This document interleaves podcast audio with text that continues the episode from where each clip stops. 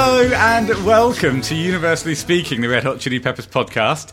My name is Ben Townsend from bentownsendmusic.net, and I'm joined, as always, by Sam Townsend from samtownsendmusic.na.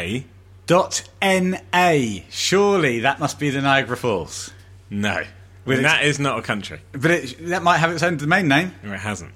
Uh, Nigeria. No. Ooh. Nicaragua. No. Oh, come on, brother. Yeah. I'm struggling. Well, do you give up?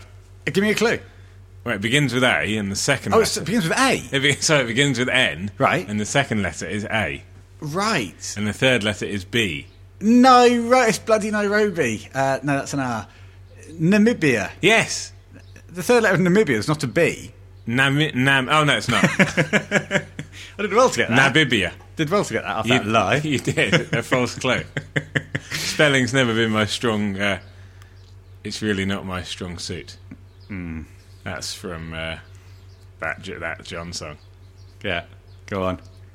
Uh, look on. Uh, The con. Yes. that famous song about that big con. yeah.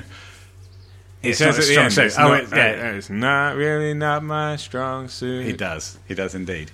I like that. Maybe old- I not- like that. maybe old- not, but- maybe not in that particular uh, notation or metal. Or, But it's he says he those he words. definitely said something about it's not a strong Well, suit. he- that's what he says. Um, I do like the joke where we call Lacon. Lacon. Oh, I like it, and I, I think we should keep using it approximately every fifteenth episode. Just batter it into the ground. Yeah. Um, if we sound closer, if we sound uh, less technically challenged, it is because we are together. We are back We together. are back together. We are in uh, a garage area. I am sat. Technically, I'm outside the garage. You are outside the Sam garage. is inside I'm the garage. inside the garage. as is his legal right. As is my boiler, which you might be able to hear in the yeah. background. So you- you may hear a few birds banging away. The boiler's just ticked on, which is fantastic. yes, Any- the any showers- other- the shower is in use. Any other thing oh, on the Komodo Mayo podcast? Mark records it under his stairs, and his boiler. He's had a noisy boiler, Hmm. and somebody's written. A, s- have you heard the song someone's written in? Called he's haven't. Mm-hmm. got, he's got a noisy boiler. No. It- it's- Yes. No. Okay, so let's do a bit of housekeeping, shall we? Yes. Uh, I am going to have a quick squiz. At, uh, we talked if people could talked about if people could put reviews down.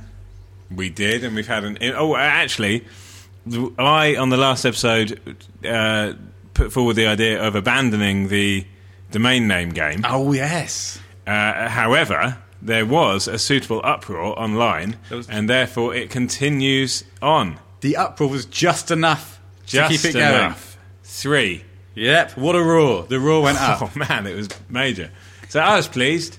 Thank you for those, you know, those people who got in touch to keep the game going. It is a fantastic game. We love it. Turns out the masses love it. Well, the you say the masses. Yes. Should we split divide this down into the percentage of the world's population? It would be low. It's a small number. Okay, but we did ask for reviews, um, as other podcasts do. We decided that we should really start pushing that. Uh, got a lovely, lovely one in from Pizung. Um, Pizung, hello. We suspect that we Hello and welcome. Yeah, hello and welcome, Pizung. we we may have already had many a discourse. Uh, this review is called "They Win in the Long Run." Five golden stars. Nice. In the brothers' capable stewardship, the Chili's bass turns into voice, rhythm into discourse, and melody itself into conversation. These are the songs of the Chili Peppers turned four dimensional. Wow. Oh, and this is bollocks talking of the highest order. Yes. I think that sums perfectly sums up the podcast. five stars. Five stars and um, a nice little little note about the way we turn things Nod. four dimensional, a nod, if you will. Yeah. And then, of course, the f- acknowledgement that it is all a load of bollocks. Well, it is to a certain extent. Now, today we are going back in time. Sam, would you care to join me in the time machine noise? Oh my god.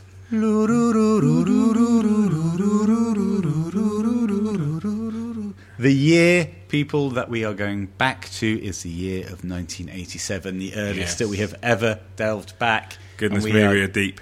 We are. I, I won't say that in case children are listening. about just how deep we are. I was going to use an analogy there, a common analogy for depth. Oof, no, no, no. It's not a common analogy for depth. Uh, and no, it's not suitable for. Not suitable for this For the- particular. well, chess we one. might, we, we're bound to swear later, aren't we? But Yeah, maybe. don't say balls deep. No, I won't. I never would.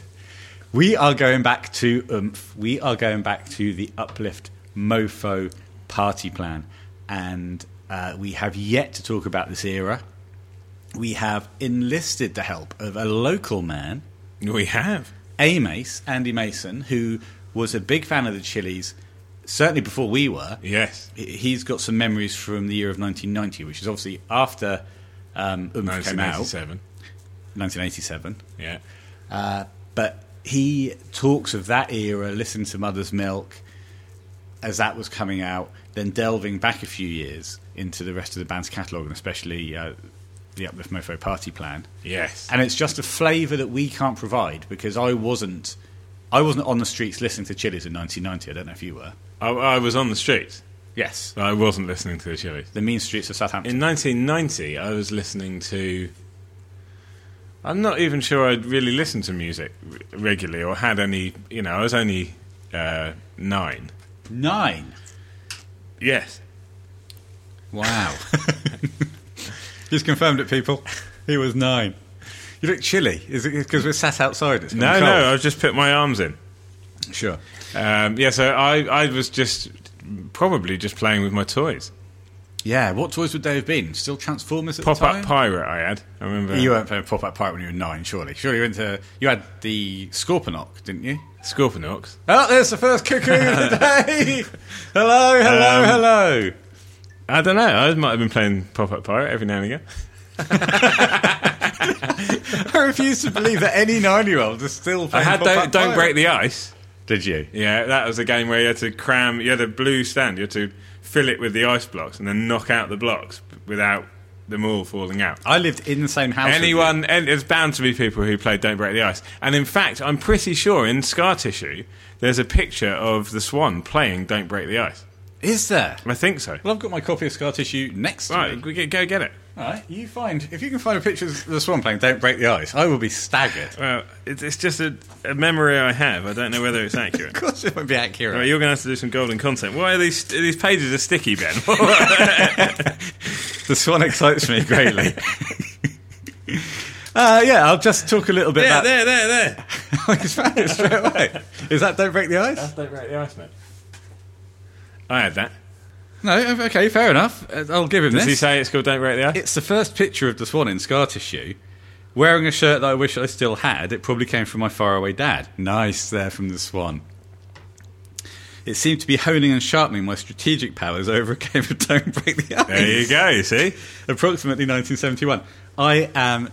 I apologise. So when I was nine, I was playing Don't Break the Ice and Pop Up Pirate. Did you realise that you were co- in a cohort with the swan? Well, I didn't. And even when I mentioned it then, I didn't. I, I, it was, you know, just uh, it wasn't a sieg into scar tissue. but No, it and I, turned I out hate to see you seek into that- anything. It turned out that it was. Slash Segway. Yeah. Otherwise, people will will think that you don't know that it's Segway. I know I do, but it's been proven. Yeah. Pete Moore says that it's fine. Well, Pete Moore gave us the um, the derivation of why you say words like "sieg." Now, Pete Moore's a very Segway. clever man. Very wise man. Very wise man. So we're going to talk about the Uplift Mofo Party Plan, an era we haven't talked about, and certainly uh, with two band members that we haven't talked about in in depth. i- in depth or p- conceivably at all. Um, the key one, well, they're both key, of course. Jack Irons and Hillel Slovak. What? There's, what? I think there's, a bird. There's a bird. There's a bird walking across the top of the garage. There's a bird on the roof. I'll, I'll just have a mouthful of beer. A bird on a wire. Oh, Leonard Cohen. Okay, who starred in the film Bird on a Wire? Whoopee. And Mel. Yes. Great stuff. I gave him the thumbs up. Yeah, got the thumbs up there. So, While I was What- playing Pop Up Pirate, I was watching Bird, Bird, on, Bird a Wire on a Wire on repeat. and other Mel Gibson and Whoopi Goldberg films. well, another whoopee from that era is Jumping Jack Flash. It's a di- oh, no, it's not Whoopi. It's Goldie Hawn. It's Goldie. It's Goldie. It's Goldie Hawn. Did you say? Did I you- said, I said whoopee. Right, no, it's Goldie. Uh, wh- whoopee is in. Whoopi is definitely in Jumping Jack Flash. Yeah. that's uh, I think the first film that I saw when I got together. Damn with it! But Vanessa. it was it was Gibson. It was definitely Gibson. Well, it was definitely um, Goldie. Gol- uh, it was definitely Horn. It was Horn. And, it's a Horn and Gibbo joint, Yeah, but not N- Goldberg. not Goldberg. yeah, well, Goldberg was more the likes. Of, I shouldn't. I should have just let it go. I, I got the points, and then I. Well, Well, we, we realised. We realised. But uh, another good film, and a, a a reasonably early Whoopi film, is Kiss Shot, which I enjoy because it's a film about playing pool, not playing seen it. nine ball pool. Not seen it. So we keep nearly getting there. Yes, c- carry on, please. The Uplift Mofo party plan. You've got Hillel, it's his second. Well, it's notable, notable, notable for being the only album where you have the four original members of the Red Hot Chili the Peppers. four founding members. Yeah, exactly. Um, t- Hillel and, and Jack had, when the Chili's got signed, moved on to this. Uh, what is this? Yes. I think thinking more of the Chili's as a side band. Jack Sherman had been brought in. Cl- Cliff Martinez had been brought in. Jack is then Jack. They, they sack Jack. Uh, hang on, is that correct? No, sorry, they bin Jack off and bring in Hillel for Freaky Styling, but it's still Cliff Martinez. Hence the fact that Oh, Cliff- Jack Sherman. Sorry, I thought you were Yeah. talking about Jack Irons. It was confusing. Can you refer to them as Sherman and Irons? That would be easier. Certainly. I'm going to call, call- call them them all all Jack. Shermanator. Yeah. Um, yeah, everyone's called Jack. From here on in, we should, we'll refer to all band members as just Jack. I was actually talking about Jack Nicholson, Yes. who got paid an obscene amount of money for Batman '89 because he took a he took a percentage instead of being played a flat fee. Yes. But you know, the Uplift Mofo Party Plan. Yeah. Um, it's as we said, it's the first album where you've got the original band all back together.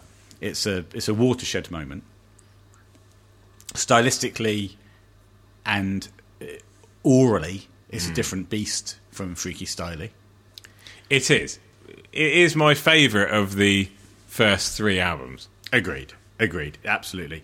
It it's it to me is more slightly more sophisticated. I prefer the overall sound of the album. I prefer that slightly bigger production. Yeah, I mean, It we're- we're- embraces more music styles. It it does. It does. It's a more mature approach by the band. Only just, I'd say. Well, yes. I mean, how mature can you be if one of your songs is uh, about partying on somebody's uh, per se? Indeed. Actually, in preparation for this, I've spent the last week listening to the album. I like it. It's a good album. It's not one that I'm going to put on ahead of other albums in the band's back catalogue. Sure. I'm not going to lie to you. Well, would I lie? Could I lie? I should have lied. Yeah, I could have lied. I uh, would have lied Yeah. um, could have been, should have been, would have been lied. if you didn't get the message going to. Uh, Spine. oh, we're freestyle rapping again. Yeah. I'm not a bear. I'm not a bear. That's for much later. um, yeah, no, it's it's not my favourite Chili's album by any stretch of the imagination, and I, I can imagine that everyone listening to this could have probably guessed that by the fact that we're 50 episodes in and we're 49 episodes in. 49 episodes in and we're only just talking about it, and we keep uh, trying to talk about films instead of the actual album. Listen, it's my favourite of the first three as well. Yes, I again, I will echo what you've said. I don't put this on as regularly as I put on other Chili's albums, but when I do listen to it, I do enjoy it, yes, I think that's I think that's fair. I think that's a fair summary. of where we are. Yes, Right, should we talk a little bit about Eddie Mason's memories? I'd love to. So I reached out to Eddie Mason, Andy Mason, local man of Hythe, Yes, a Holbury, a Holbury uh, resident. well, no, an alum of Holbury, but now lives in Hythe, I believe. Oh Christ, really? I've I've been placing him in Holbury. Have you?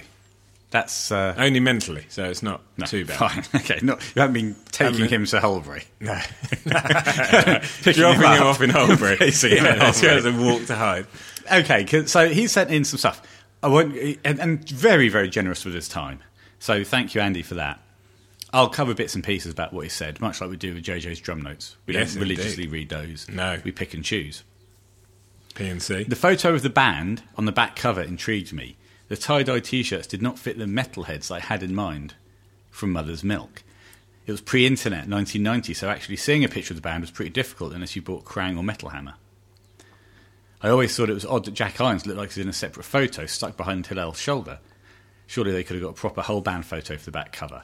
I think having a look at the pictures that he sent over, I've looked at the pictures. yeah, I think it's I think I've- it's a whole band picture. Yeah, it is. It's just that Jack is They've just stood to the side. Yeah, he's just to the side, so they've put a, they've, an extended circle. The wiser move would have been for the, photo- for the photographer to say, Can, you, all stand together so that I can put you in a circle and it will fit in with what we're trying to do with the Yeah. because it's very circular based. It is. It is. Album design. Yeah.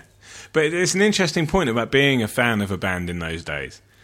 Um, and I think I've touched on this before. I've always felt as if, you know, my favourite bands, whoever it might be, don't actually exist other than the music they release. You know, they're, they're not actually alive on this planet with us. And in those days, it was very much like that. A lot more distance. A lot more distance. Because now we're seeing day in day out fleas thoughts. Yeah, yeah. Um, and sp- certainly early doors with flea mail, it- it- prior to social media and Yeah. all that kind of thing, flea was very much on the a- an early yeah, adopter. yeah, wasn't it? exactly. Uh, but, and we we looked at the reaction of the some of the Japanese fans on the uh, Roadworks tour, Yeah.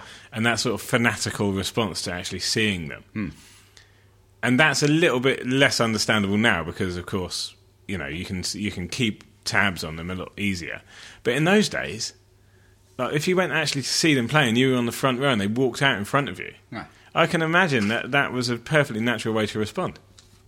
And you didn't see it. Because these people who only exist in your bedroom coming out the stereo are suddenly in front of you. Or maybe a- as a poster on the Yeah. wall, for example, I had a big Kylie Minogue poster that I used to kiss goodnight to. everyone. Yeah.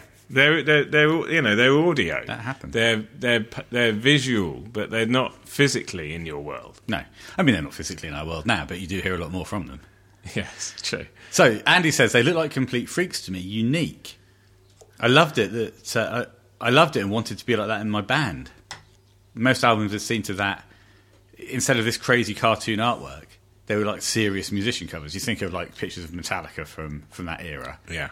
and they are spotty youths, but they're trying to look dead serious. Yeah, yeah. He says it's a breath of fresh air.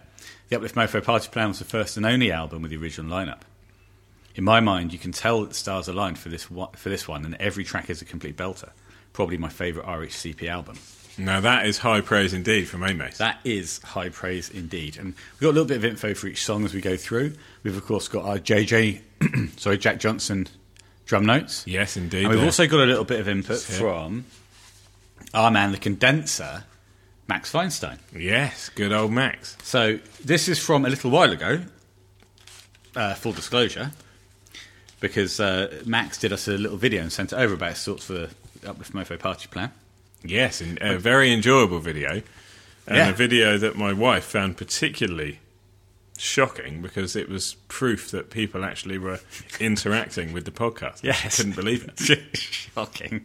She She was shocked into submission. shocked. Well, not into submission. Not submission. No, no. She didn't submit. She didn't submit. So um, uh, the condenser, of course, because that is uh, the name which we Yes, gave- which that's we've his given him. podcast nickname. talks about AK being a fascinating singer, says he's a great hype man, and throughout the lyrics of this, he is doing great hype man work. He's building up the band, he's shouting Yeah. out to people, Yeah. he's signaling to Hillel, he's he's fulfilling that His early energy promise. is, is unbelievable. yeah. He fulfills that early promise that he made to be the James Brown of the 1980s. Um, and I watched, and he did say that, and I watched the 2012 um, Hall of Fame when they were um, accepted to the Rock and Roll Hall of Fame. And that Anthony tells that story about wanting to be the James Brown of the 1980s. And behind, it's quite cute. Behind him, you can tell that Flea's heard the story a million times because he mouths that part along with him. It's, uh, it's cute. Well, that's going to happen if you've you know been hanging out for many many years. hang out with this one for that long. Uh, interestingly, uh, the condenser splits up the album into roughly three types of song. So he says there's more the, the down tempo chant songs Yes. like Flab. Well, this is what I've spoken about, isn't it? That that the, the chanty nature of, of some of the songs is is definitely a, char- a, a key characteristic. It is so into that category for songs like Flab, Flab, uh, Backwards, uh, Walking Down the Road, yeah, Stompy songs, Funky Crime, Party on Your Pussy. Of course, that, they, the band had to change that to the special secret song inside they did. in order to get the thing released. well, this was the eighties, Well, it was very much so. The eighties. It was eighty-seven. It so was September. you can't go 87. talking about pussy. and phonetic songs. So you got the likes of Love Trilogy, which goes through a number of genres, but certainly there's there's a hell of a bit of there's like frenetic speed metal in there Yes, on yeah, Love that's Trilogy. right. I believe Love Trilogy is um, Dan Bogosian's favourite Chili song. That is That was his claim. well, that's a claim I can neither confirm nor deny. Well, we spoke to him and you were there. I was there. Frenetic songs, Love Trilogy, No Chump Love Sucker, and, and certainly Skinny Sweaty Man. oh, that's frenetic. That is frenetic. I mean, as what is F. if you had to name another frenetic chili song that I'm now thinking about? Right on time? No, What do you they're, think they're red hot. That's not frenetic. What do you mean? Well, break, break down what it said. What are you singing? They're red hot. What song? song? It's frenetic. Yeah, okay, fair enough. It's frenetic. Okay, thank It's, God. it's frenetic. Let's um, move on to, shall we, talking about songs. First of all, I want to talk a little bit about Hillel and his, his setup. Right, fine. God, you're going on, aren't you? So, as won't surprise you much, given that the uh, there was a, a young man in the wings here at the moment, what deeply loving the music the Chili Peppers were making, young John Frusciante, and seeing, That's right. seeing the guitar stamps that he uses, he was heavily influenced by Hillel. So, this, this isn't going to surprise you. Um, Hillel's amp was a, a Marshall Super Bass Head, and he's running that through a hand painted, hand painted straight front 4 by 12 cabinet. And I will thank Premier Guitar for this information. Oh, excellent. He was using Marshalls. He was using um, Les Pauls as well. He was, he was a bit more Les Paul heavy in his usage than than John was to be moving forward. Mm. Yeah. But we're not. What we're not going to do here is keep talking about John. We're, talk, here- we're here to No, talk well, about. you keep we're mentioning. talking you about, keep- here to talk about Hillel. Yeah, for goodness sake. Um, so that's a lovely sound. The old Strat to the Marshall or Les Paul to the Marshall. Um, he used a few pedals, not a, not a huge amount. He had a Univox Super Fuzz, a, a classic Dunlop Crybaby Wah Wow. um, an MXR distortion, a Boss C2 chorus, and I think we've got a little bit more information over here. A Boss OD1 overdrive as well. Uh, the MXR distortion was a M104. So this is this is a deep Hmm. These dive. are letters and numbers. These certainly are letters and numbers. So I'll, I'll put a time code where you can skip to if you don't want to hear me talking about letters and numbers. He used uh, Yeah, it's tens. His guitar strings Two hours, ten minutes. oh, what a brutal burn! What a brutal burn! He, he usually strung his guitars with tens, which is the gauge that I use when I'm playing uh, when I'm playing electric guitar. In that case, it's the gauge I use because I only ever play your guitar. Absolutely. So we both we both use tens, me and Sam, and he used uh, Dunlop picks. Oh, good choice. Yeah, not the. Well, we'll say no more about that.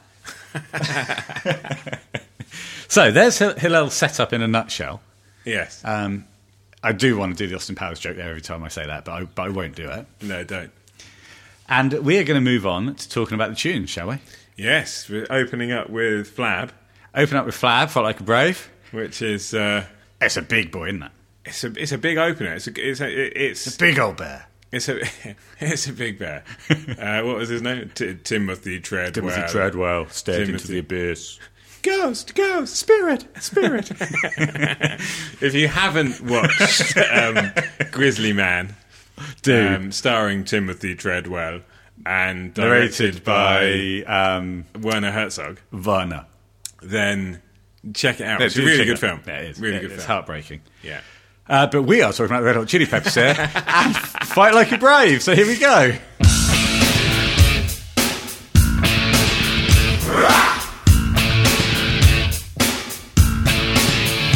All you singers and be tied behind your rocks. Or put down your gun, I'm not here to box. This is no showdown, so put down your gun. You see, it doesn't matter where you come from. You could be from Park Ave or from a park bench. You could be a politician or a bitchy princess. If you're looking for a fist and you're looking to unite, put your love hands together, make a fist and fight. Not to your death and not to your grave. I'm talking about the freedom. Fight like a brave. Fight like a brave. Okay, screaming out a Fight Like a Brave there at big earphone volumes. Maximum, maximum volume. the maximum volume that I could achieve in this particular position, sat outside with my phone. yes. I- I'll tell you what, if you sit outside in uh, the beginning of April in England, It's cold. it's pretty bloody cold. Yeah. It's cold. Even sat in the garage as I am, it's very well, cold. that's because you got you only you're only about two meters away from the outside. It's probably a comparable temperature. you're shrinking down in front of my eyes. Yes. Um, Let's just mention the fact that we are listening to the remastered version. We are, unlike Eddie Mace, we don't have this on vinyl. No. And even if we did, it would do us little good. As discussed previously. Yeah, see previous episodes.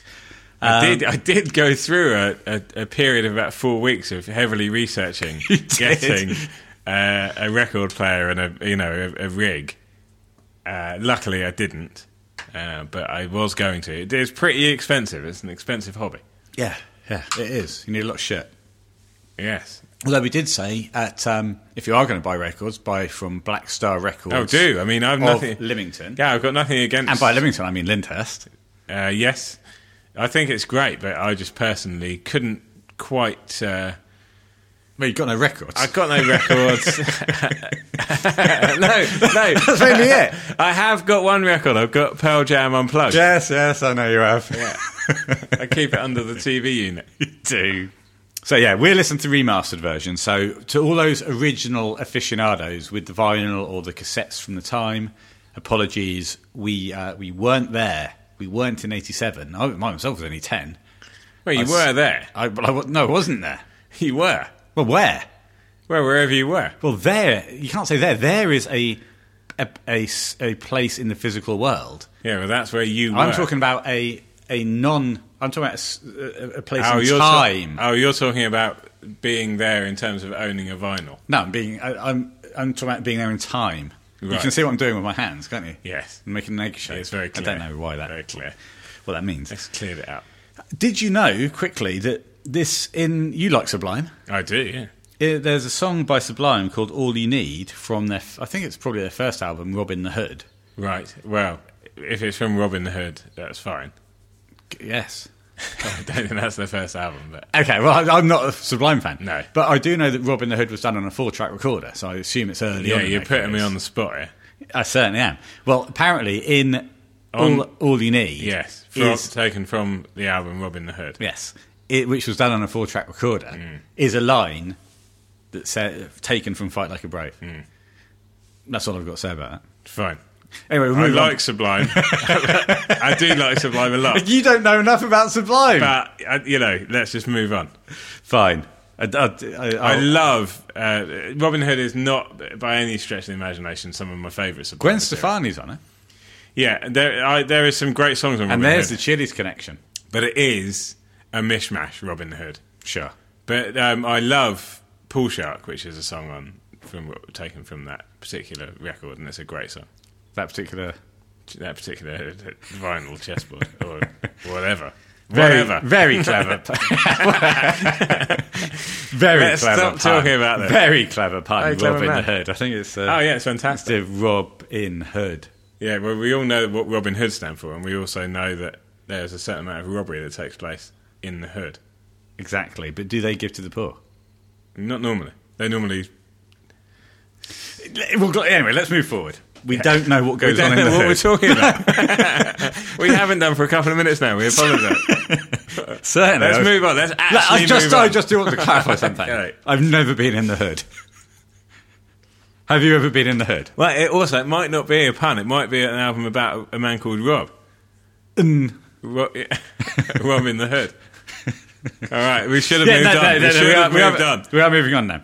So, fight like you're brave. Yes. What a way to start a tune. Let's give you Amos's thoughts, and you can give me JJ, our, our Yes, JJ drum JJ ambassador in chips the in. northeast. So, Amos, and they, they both make the same point here. Fight like a brave, classic drumstick one two three four count, an amazing rock song. After hearing the heaviness of Mother's Milk, I thought it sounded vibrant and young. Oddly, Mm. it's a pretty heavy song lyrically about the heroin addiction and being brave enough to escape it um, took, took Swan a long time to do, as we know. And in fact, in the preparation for recording this album, he was kicked out of the band. Yes. And went and stayed with his mum and cleaned up with the Sally Army. He probably had a game of Don't Break the Ice while he was there. He probably did.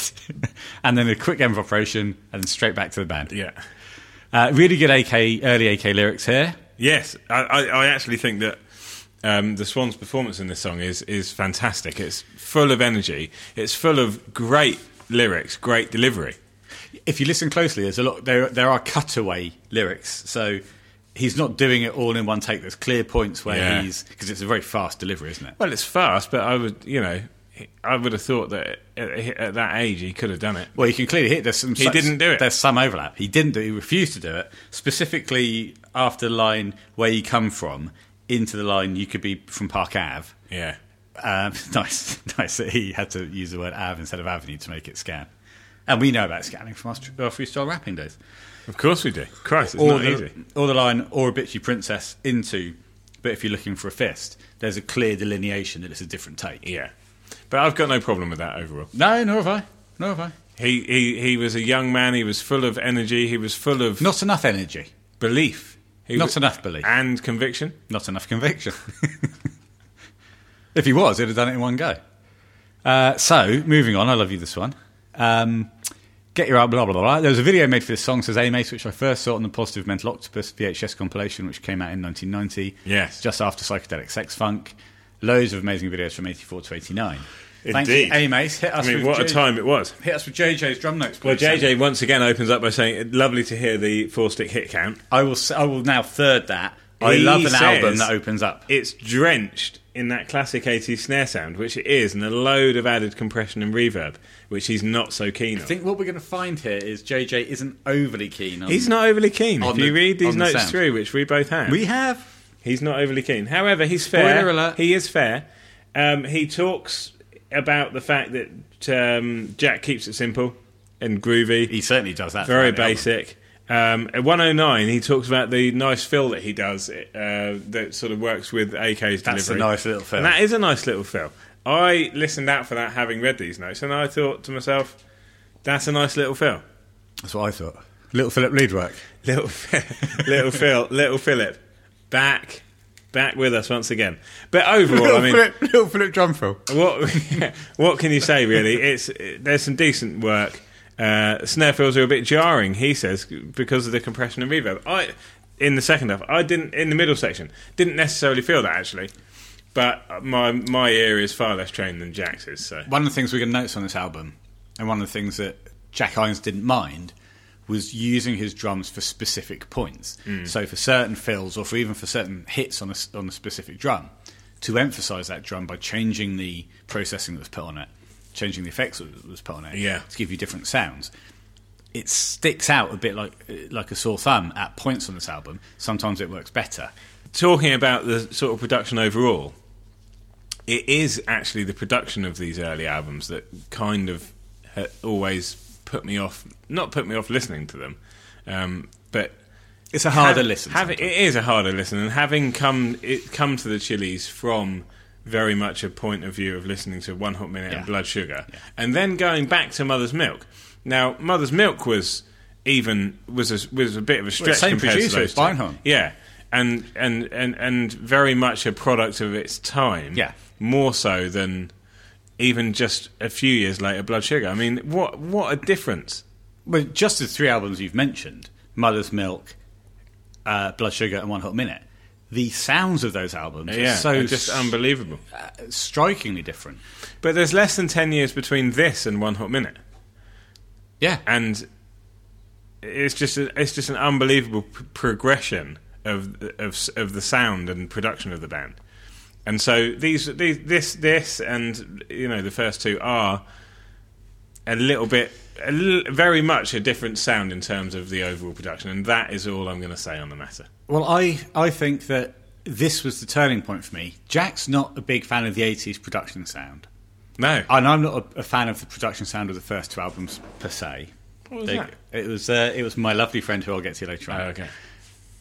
But I don't mind the the bigger reverby drum sound. At all. I don't. I, I don't mind that I actually quite like it because that was the rock sa- the, that was the rock drum sound. takes you back that to- I grew up with. Yeah, you are you are very much a child of the 80s. Oh well, yes, I was born in '77. So, So- by the time this came out, you were ten. I was ten, and I was thinking this drum sound, this reverby drum sound, man. mummy, mummy. this Mummy, drum- so I shouted down. I shouted down and says, "Mater, Pater, ru- please rush up and listen to the reverb on this drum. I think this drummer doesn't mind just having an extra bit of reverb on one drum, or even one stroke Oh, of a great. particular drum." So you went all posh as well. I did, I did. I started calling Mum uh, Mater and Pater, Mater and then Pater. went posh. Oh, Hello, what's that ring there's the doorbell? bell. What's does that mean? Any chance you can put your phone on silent? Yeah, yeah, sure. I don't know how to. Surely you know how to put your phone on silent. I do. It's, I've done it. Oh, yeah, I've done it.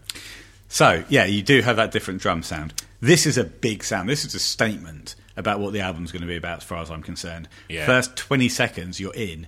You've had that big. What I love about this is that just for that first hit, just that first A string that is struck, Hillel isn't playing on that. It's just the drums and Flea playing that first note. Yeah. And then it comes in with Hillel with that big, big distorted sound. Oh man, I mean that is Sounds a great. heavy. That's a heavy guitar sound. Sounds great.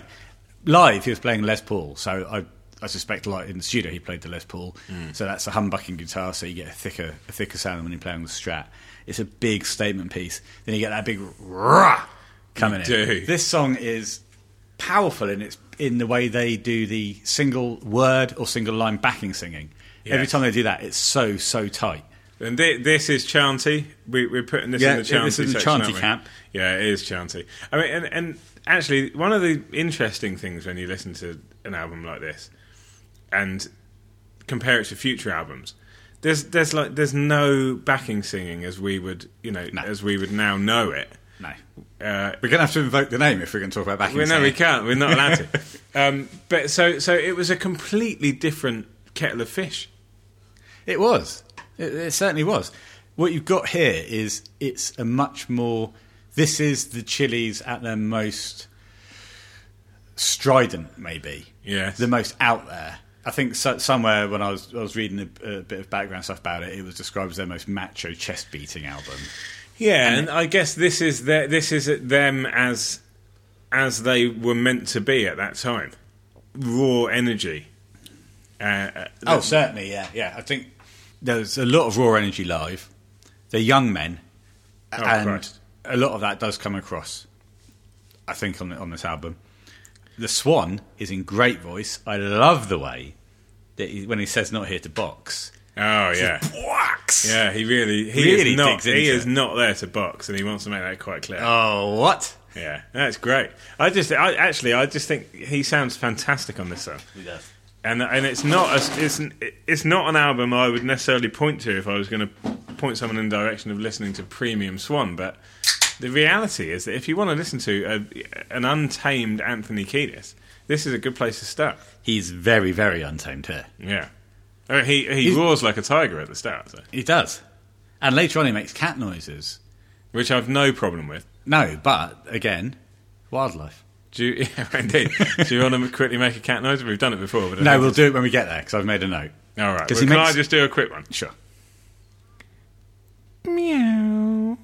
Mm, that was nice. It's quite gentle. It was. It was. But I- I might be a big cat later.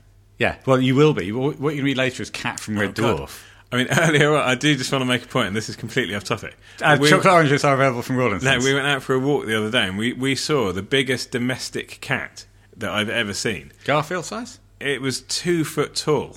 Wow, what is that? Um, stood on all fours or rearing No, up? no, just on on all fours. Wow. It was massive. How do you know it was a domestic cat? Right, it was a cat Where was it? on the road. So How- it might have been a road cat, You can't, you can't guarantee that's a domestic cat. but it was huge. Did you We- measure it? we- Did you put two shoes? I, up did, I against don't it? go near it. We took a wide berth. It was it was massive. That's what I do with cows in the New Forest when I go for walks. It was almost as big as a cow, A small cow, a very small cow. two foot high cow. yeah, a cat-sized cow. anyway, yeah. So I mean, what I'm saying is, we saw a cat that was marginally bigger than your average. Than your cat. average cat, It's yeah. a great story. that was, but a lot smaller than your average cow. A lot, yes. the intro here because it's a big line. He's playing, he's playing like an open A string, and just moving up and down between two notes. But that open A string is what gives it its its heaviness and its oomph. Yeah. Always playing open strings always helps. And this It's is, always going to beef it up. during the intro, it's very clean. There's no fills. Soon as it goes into the swan coming in, you get that riff, and then you get a down. Yeah. you get a fill. That fill is coming in. I have to say, there's some lovely fills in this song. Yeah, there is. There's some really good fills. That filler's coming in. Traditionally, I think you would put that fill on the second and fourth of the of the structure of the song.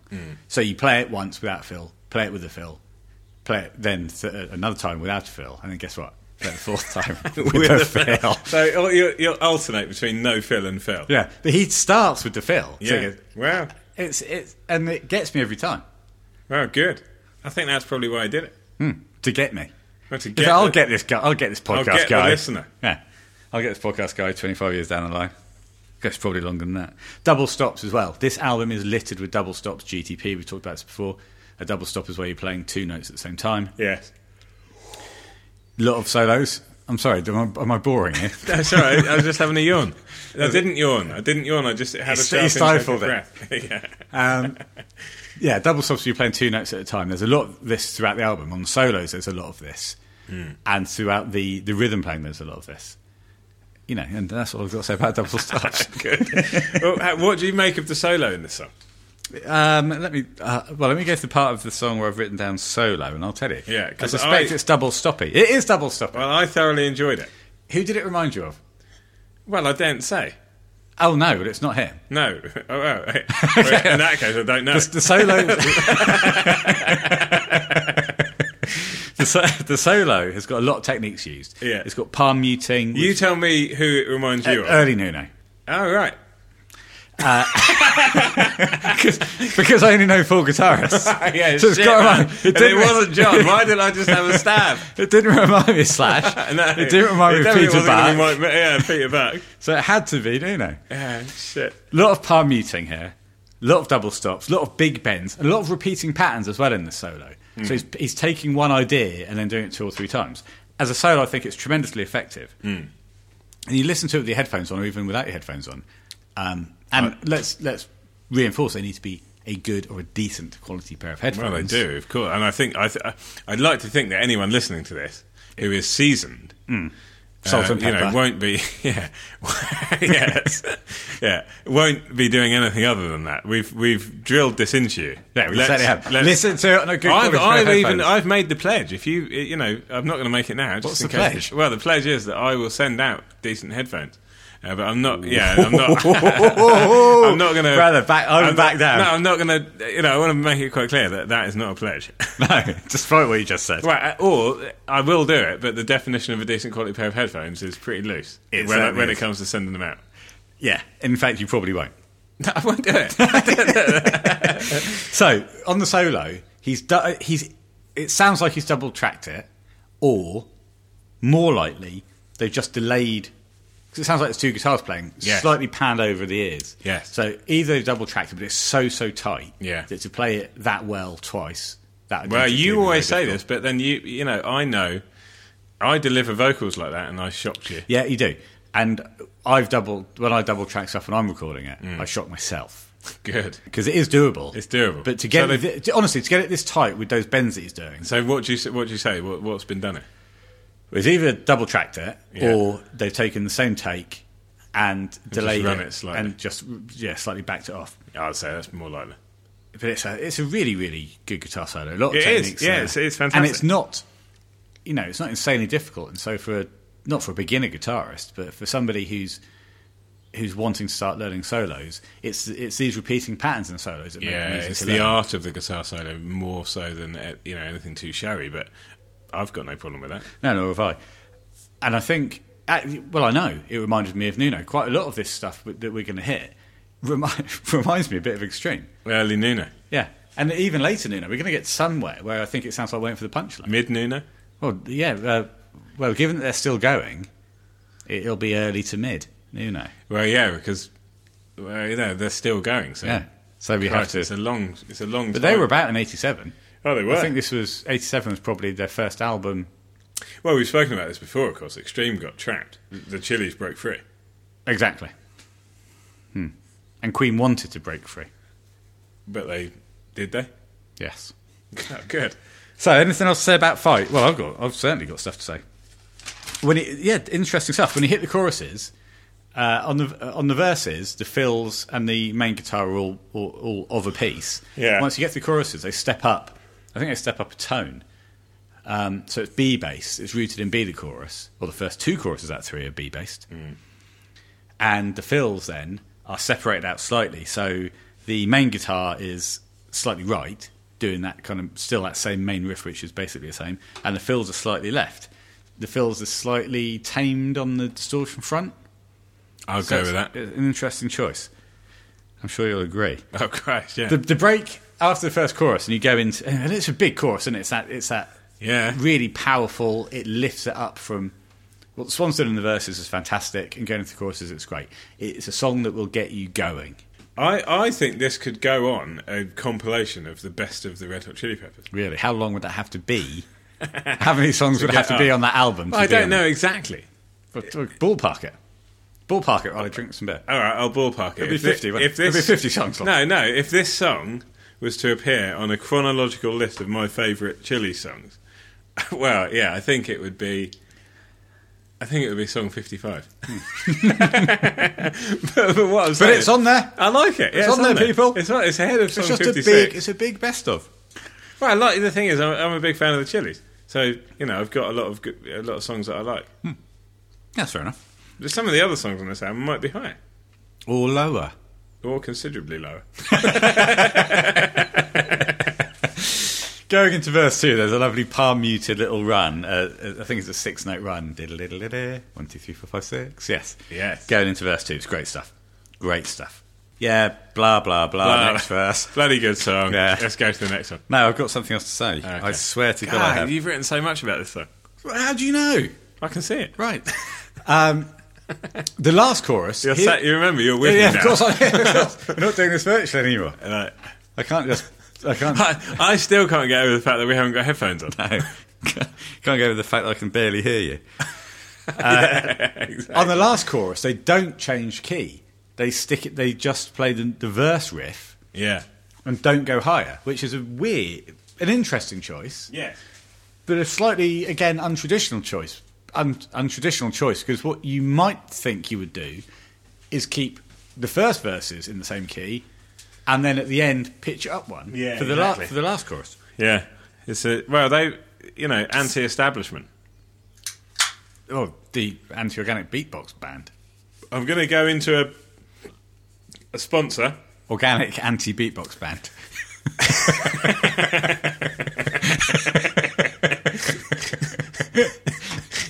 Go into the sponsorships, then, brother. Okay. This is a, a brand new sponsor for this week. I'm, I'm pleased to announce it's a, a, a beer by Four Pure Brew, Brewing Company.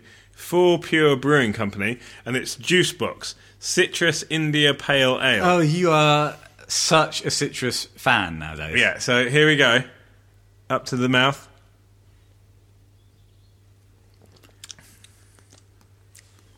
Yeah, it's all right. Oh God, not another. Is, Is this it- the same company that disappointed you on the blood orange? No, that was Beavertown. This is not. I mean, this is this is when it says citrus. That is just a, a you know a, a, a, a flavour within the beer. It's not like last week when it was supposed to be a blood orange beer. Let me smell it. But this is You'll have to hold it. Obviously, I can't blow into your beer. Oh, no, we you better can't. not. No, no, no. COVID restrict. We are two meters apart. I'd like to make that clear. and Ben is outside. I'm inside. I'm freezing cold. Uh, but this is uh, Juice Box by Phil Pure. It's all right. I wouldn't, you know, don't go out your way. Fine. Well, this is carling by carling. It tastes like it always does. Very frothy in the mouthfeel, this is. Uh, I mean, if we do, if we basically, every, I think everyone knows now that I love Punk IPA from Brewdog. Is this as nice as Punk IPA? No. Who am I sponsored by today?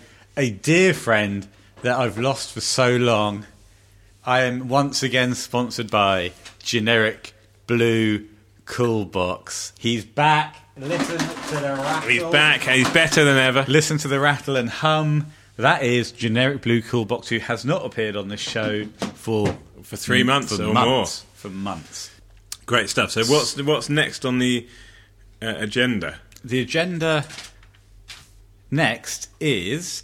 Oh, we should also quickly say Fight Like a Brave, basically about Anthony when he went to see his mum, went to the Sally Army, had went clean, and then wrote And Fight then Like went dirty again. went, went dirty again very shortly after. But he wrote Fight Like a Brave Initially, he about was that clean period for a of time, period, yeah, yeah. coming back. So, thank you, The Swan. Thank you, Anthony. Thank Oh. you, the Red Hot Chili Peppers. And we move on to Funky Crime.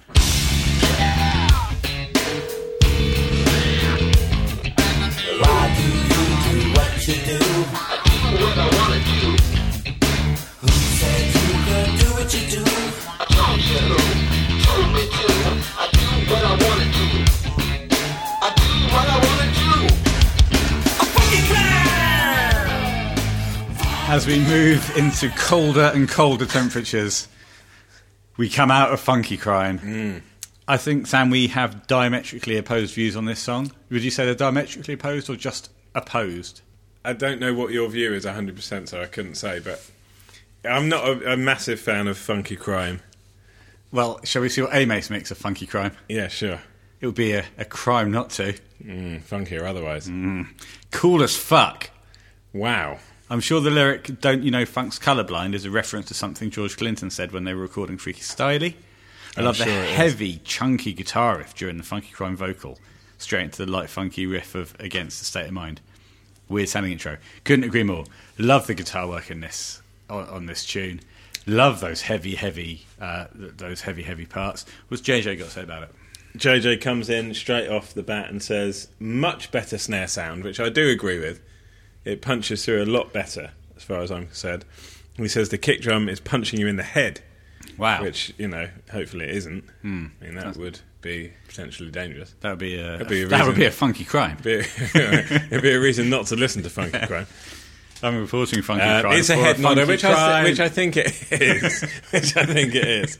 Uh, he talks about the fact there's a touch of one hot minute in and around There the is. 145 mark. Um, Absolutely, yeah. And some interesting uh, fills that come a bit later.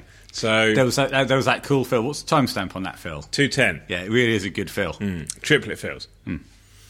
Um, so, and then he says John Bonham of Led Zeppelin was famous for popularising the triplet fill in rock music. That is facts from our drum ambassador, and we thank you for that, JJ. Listen, we wouldn't know this shit unless other people told us. John Who would be saying. Well, I Led- know who John Bonham is. Led Hmm. but- what? Yeah, exactly. Zeppelin who? Bonham what? Let's talk about the song Funky Crime then. Yeah, okay. Before I, before we go into it, Oh, go on. can I can I ask you if you've ever committed a funky crime? It depends on. Apart from that shit you've just done upstairs. that was particularly funky, and it was a crime against my pants. so, yes, I have. yeah. But, but apart from that, Apart from that one. what's your definition of funky and what's your definition of crime? well, crime is something that's illegal. Got it. Uh, funky yeah, is more open to interpretation. Well, I do have a, c- a couple of those keys, which are called fun keys, you know, the coloured ones. Yes. Yes. And I, I beat it up. Uh, So okay, you've never used those to commit a crime. No, but I did. You've never by gouged, definition, gouged then. someone's eyes out with your funky. No, but in beating up the fun key, the fun key, Yeah. I committed a fun key crime. Okay, excellent. Let's move on. Uh, I thought that went reasonably well. That's pretty good. I was shocked that you Started started, talking about fun gouging. you started talking about gouging people's eyes out. Yeah, with a funky. A funky crime. okay, no, let's talk about the song. Okay, funky fine. crime. Sure. Uh, the intro, lovely intro. Yeah. They're ninth chords that um, that Hillel is playing there, and uh, that's a very common uh, funk blues chord. Hmm. It's easily interchangeable with the thirteenth chord, which is going to happen later on in, in this album. Across this album, there's a lot of ninth chords played. Sounds great here Mm, yeah. all he's doing there is Yeah. moving the same chord shape Sure. up and down the neck. Yes. There's a little little um, touch of whammy by you. Wow. but not a lot. Um, in, weird phone call. Weird, Well, uh, weird- that's strange. Well, this is probably my second favourite song with a phone call introduction. Okay, Uh, what's yours? What's your favourite? uh, I'm gonna have to ask you to say what your favourite is because I can't think of one. Well, is is it "Knocking on Heaven's Door" by Guns N' Roses? Ah, it's not an introduction. Oh, it's oh, in the it's now middle. during the breakdown. Yeah. yeah, yeah. Okay, So- someone phones Axel up yeah. So this is my second favourite song that involves with a phone, call, in. Yeah. Yeah, Well, hang And on, I do- only know hang on, two, hang on. so- So. what's your preference then? Funky crime over no, Knocking on Heaven's "Knocking Door? on Heaven's Door" over "Funky Crime." Right, so Funky Crime is your second favourite song. Yes, As you said. yes. Got it. This has got Talkbox. You know has, I'm a, yes. I'm a very anti talk Talkbox guy. You are. Um, I I don't mind a bit of talkbox as long as it's responsibly. Exactly. Used. Responsibly used. And that's what they say. You only have so many units per week of Talkbox and please Talkbox responsibly. Yeah, and uh, do you do you think this is excessive? Yes. No. Incessive. thought you were going to say, "Do you think this is okay?" I think it's work.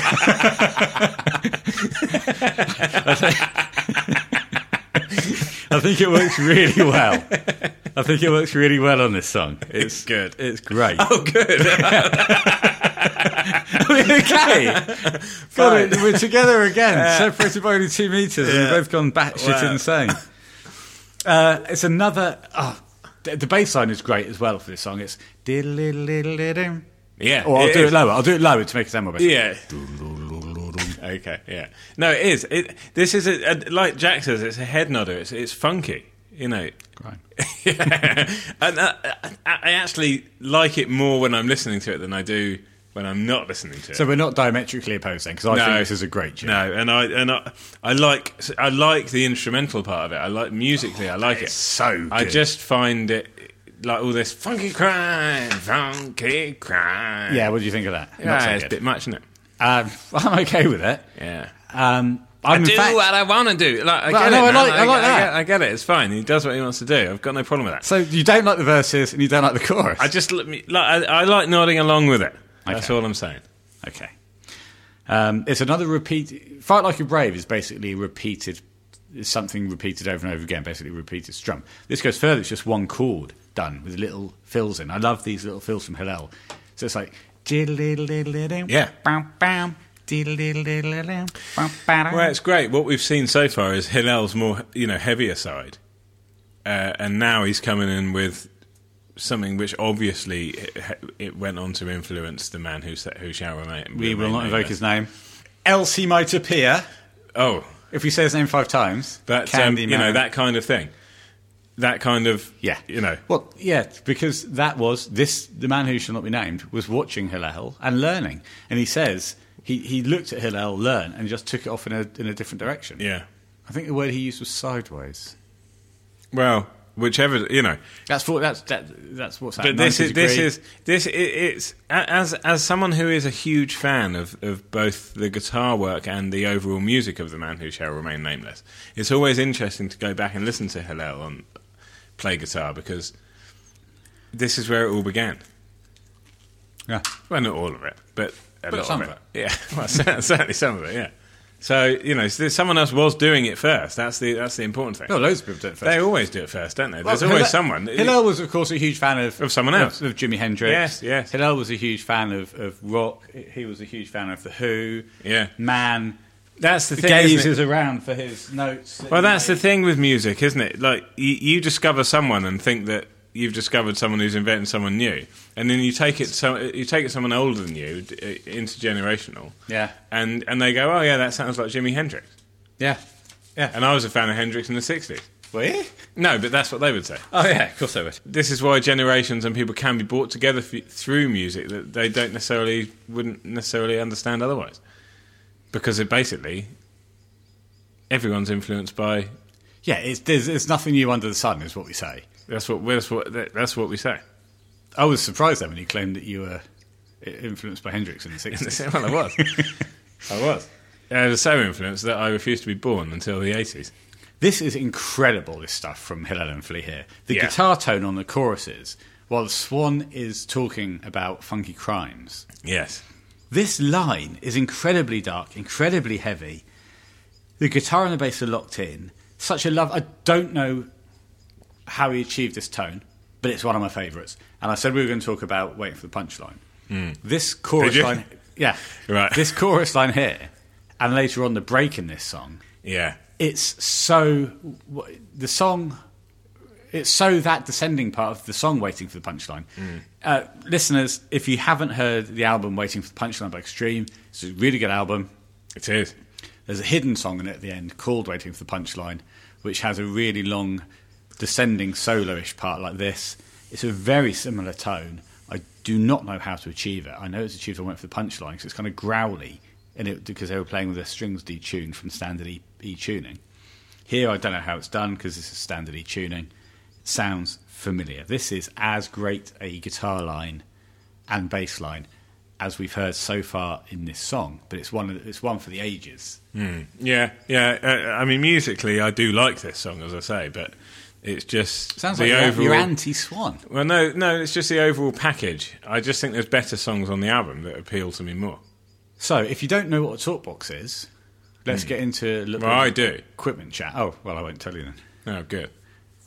Is that all I've got to do? Just pretend I do know. Yeah. oh, okay. fine. Well, can you explain to me what a talk box is while I have a mouthful of air? Well, a talkbox is essentially a, uh, a, a, a, a, a piece of equipment which is plugged into the guitar and then operated with the m- mouth, essentially, uh, and played via the mouth.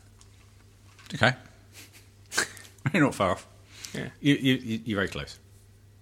Uh, close enough that you won't talk about it anymore? No. Ah, The sound.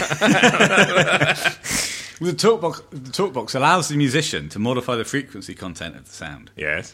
so they can apply like t- because they're doing it with their mouth. That's what I said. Well, you said it was essentially done with their mouth. So,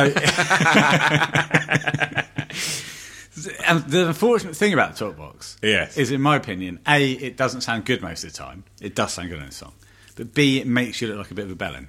Ah, okay. So- well, the first guitarist that I was ever saw using a toolbox was Peter Frampton.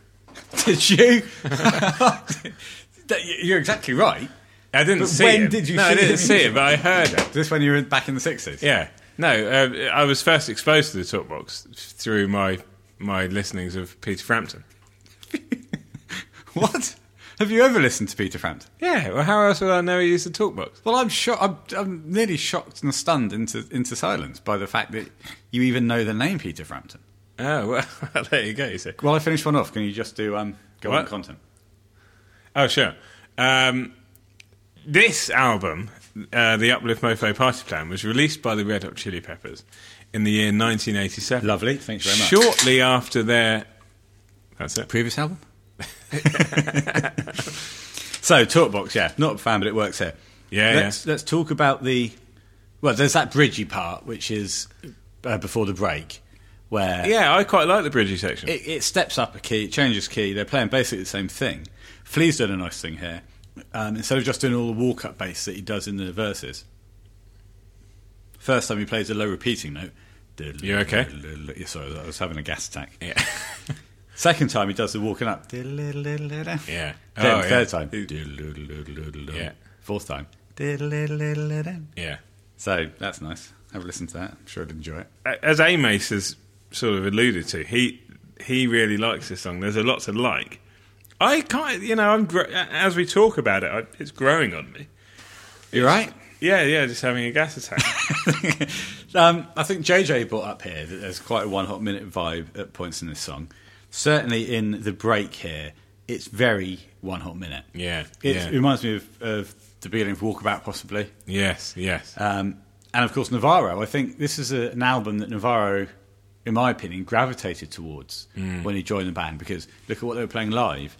They were playing organic anti beatbox band or anti organic beatbox band, depending on how you want to, Yeah. you know, what order you want to say the words. well, it, they're interchangeable. Yeah. we, you know, we get the message. he played backwards, didn't he? Yes, He yeah, played- which is uh, you know we're going to come on to, but Yeah. I do like a lot. I like it, man. This solo, though, is awesome. This is as funky as anything the Chili's have ever done, this breakdown. Yeah, I yeah. think. It's so locked in. What a tone. It's just breaking up, but it's still sounding smooth. Staccato playing. The talk box is going in the background, and I actually quite like it. At two minute, at the two minute mark, the bass and guitar split. Flea plays a quick little low lick. Hillel does a slide down, just breaks up the fact they were locked in. Then they get back in together. 205 as they go for that walking up and down bit. Ding, ding, ding, ding, ding, ding, ding, ding. The talk box is just squawking out one repeating note. So while they're playing different notes, the talk box is sticking on one, which is an interesting effect. Yeah, and I guess this is one of the problems I've got with this song is that there's a lot going on. Yeah, and it's all good. Yeah, it, I suppose it is all good, but there's a lot going on, especially when you then mag, you know layer on the vocals and everything else like that. It's just it's quite hectic. Okay. I'd say I find it very laid back. Yeah, no, it is. The the groove is laid back, but the overall, you know, there's a lot there's a lot going on. Agree. I'm a simple man. Yeah, a simple man with simple pleasures. And this sounds like it's not one of those pleasures. I Uh, but I would call this a, a PP, a partial pleasure. Yeah, partial pleasure, sure. At 209 into 210, there's a Mellowship Slinky call forward, I think. Uh, it's after the um, down, down, down, down, down, down, down, down, down, back into it. And that reminds me of that, you know, after the guitar solo, Yes, Mellowship Slinky. yes, yeah. And again, you can hear. Hey, look, Let, let's there's, bound, just say he's called John Frusciante. there's bound to be. You can hear Oh, John yeah. listening to this album, Yeah. and these these licks, these guitar moves, worming worming their way into his brain, Yes. which would later on uh, come back out Manifest of his brain. themselves manifest physically. themselves physically on a And in this audibly. case, a fretless Stratocaster. Yes. Shouldn't really talk about that until Blood Sugar, should we? No, and we, w- we won't go any further. Great stuff. Love Funky Crime. Anything else for you to say about it? Listen, I'm, I'm just sorry that I, I don't like it as much as you, but, uh, you know, that's music, that's life. Apology accepted. We move on.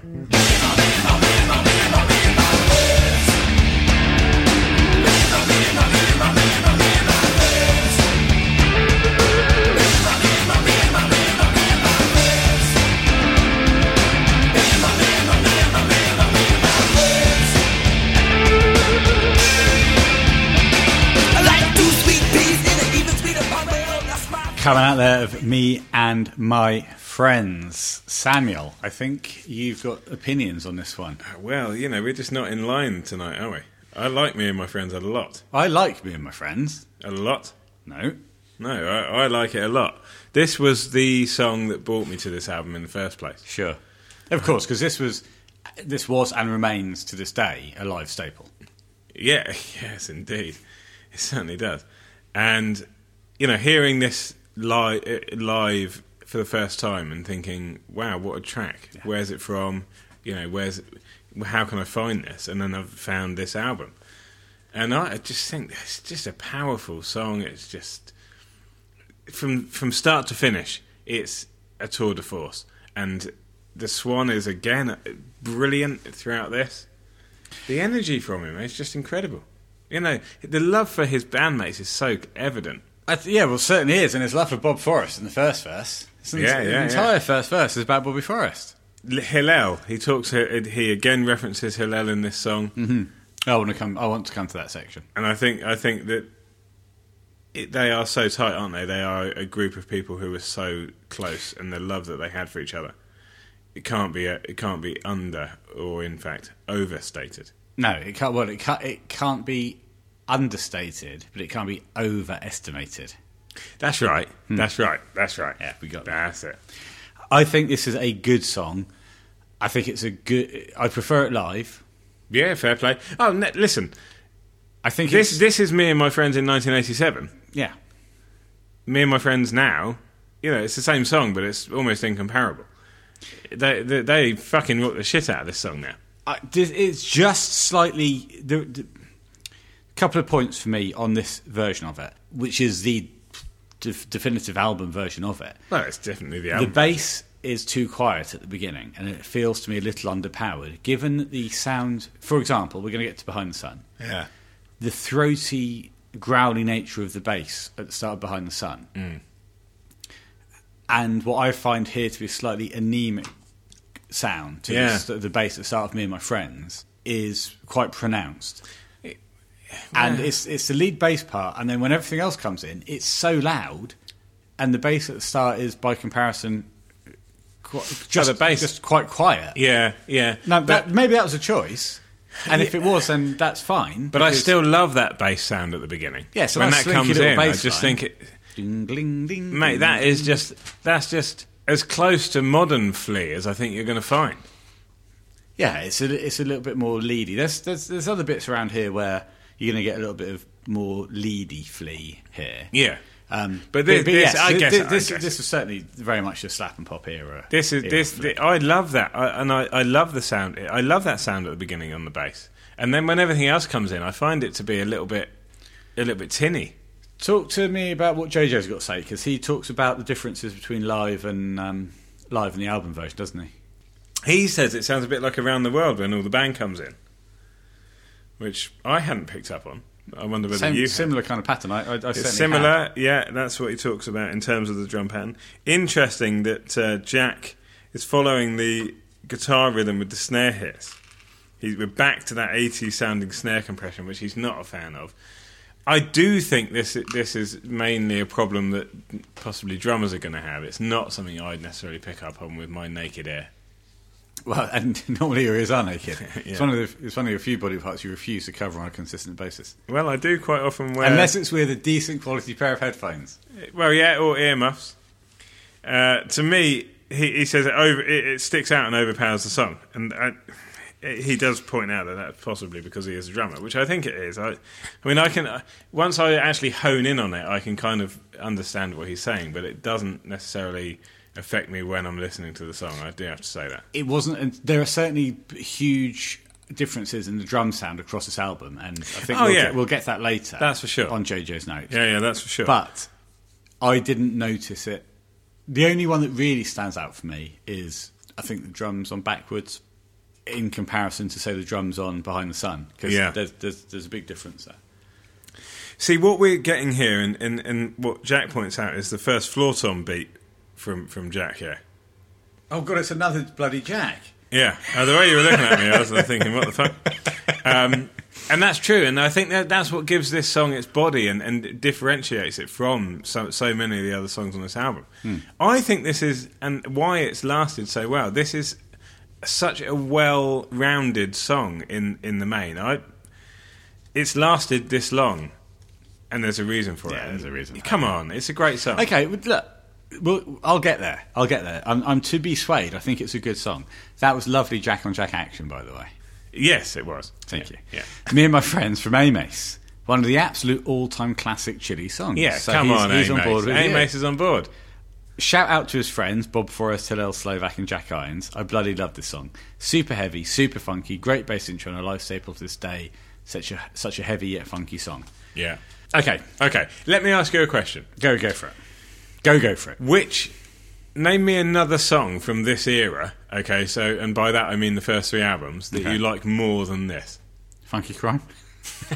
Okay, Quite like a apart- brave.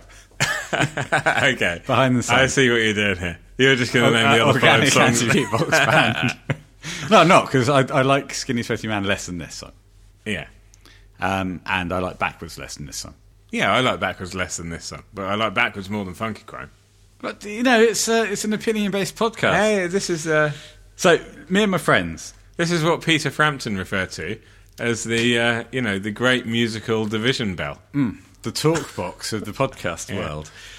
Verse two about Hillel, the swan comes in with something quite interesting. Um, what did what did what did Peter Frampton refer to it to as? The great musical division bell. Of course, is that true? No. I did just make that up. Uh, Who did the division bell?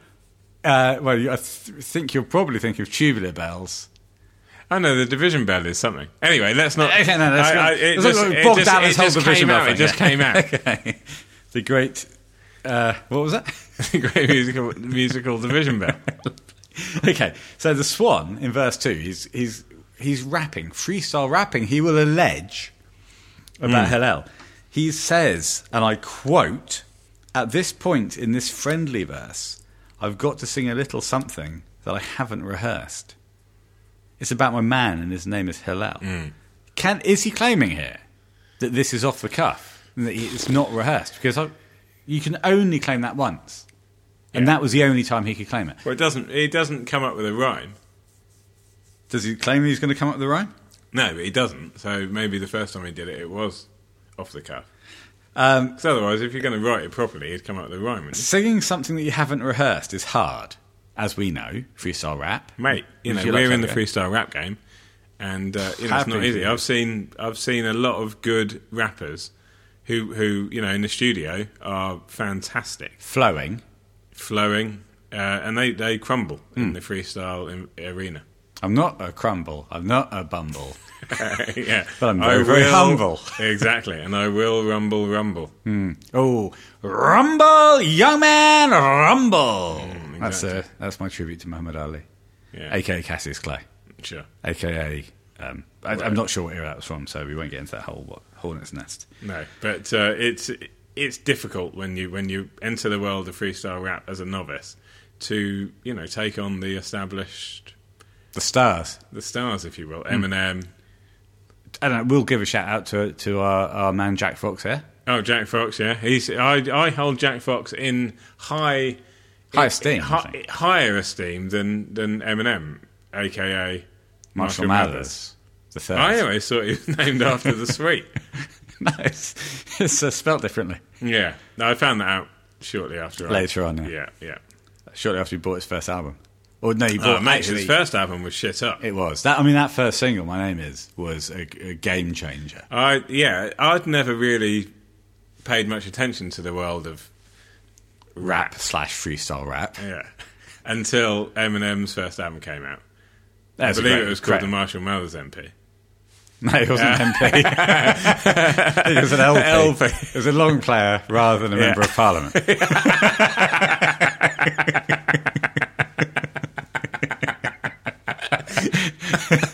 I think he would be a good representative for the people. I'd vote for him. Would you? Marshall Mathers MP. Well, we all know what his name is. It's Chick Chick Slim Shady. Yeah. So, for those who don't live in the UK, an MP is a member of Parliament. Yeah. and, And- uh, we do talk about MPs quite a lot. Hence my rather comical slip. Quick question: Do we talk about MPs quite a lot? Well, more regularly than LPs.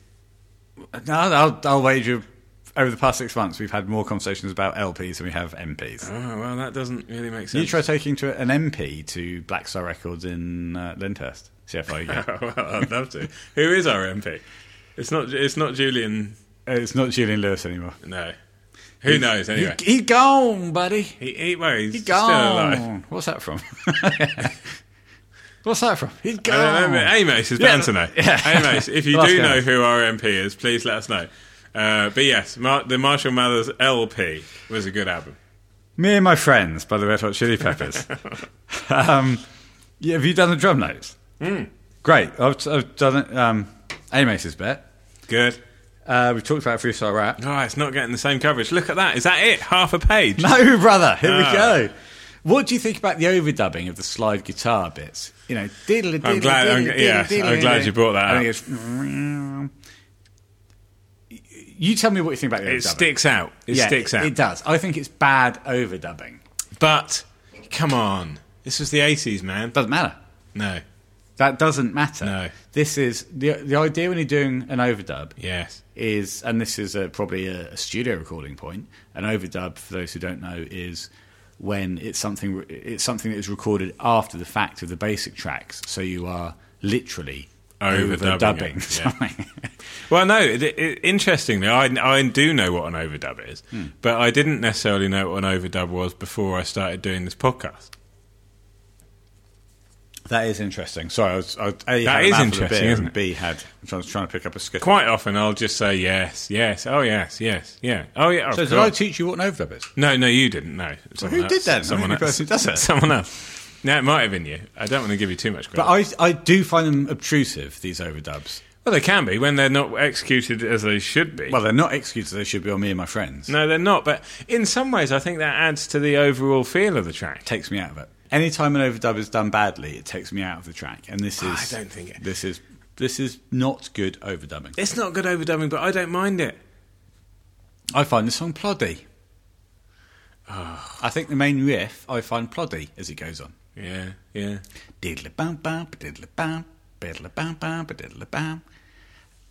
It goes on a bit for me. And I, I just don't think it's a the best song out of these first three. In fact, I'd put this ranking the first three songs on this album. This is number three for me. If this is indeed the third Mm. So song, it's I in the middle. believe It's not bad, is it? It's not in the middle. We've done three songs, and this is number three out of them. Oh, so you're not ranking it three out of six? No, I'm ranking it three out of three. This is Oh number three. shit, that's very much at the bottom. Yeah, couldn't be any nearer the bottom. The star here is Jack Irons, though. He he's Yeah, he lays it out. Great work. He lays What- it out. What does uh, JJ say about um, the difference that Chad does when it's live? It's almost as if you read these drum notes. Yeah, it is. Well, I have.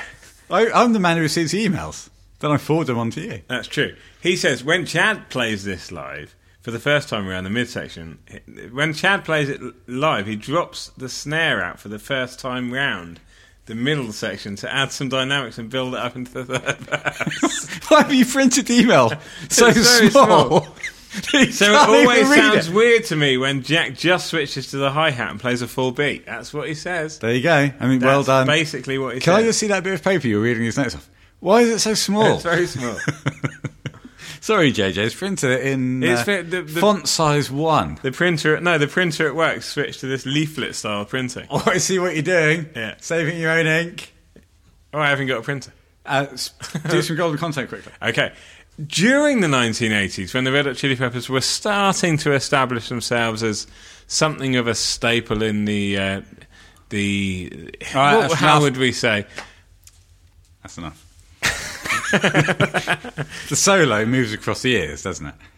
You Yeah, sound, oh, yeah. You sound, so we sound like that. You sound like you're on just, So, a minute. just a minute. yeah. Repetition. Yeah. Hmm. He said the 1980s again. Ooh, I was tricked up by my diction. No, the solo does move across the ears, Yeah, it and that I love. You're going to say you don't like I it. don't like it. because Oh, you're a. J- Just play the guitar Just- solo. Why?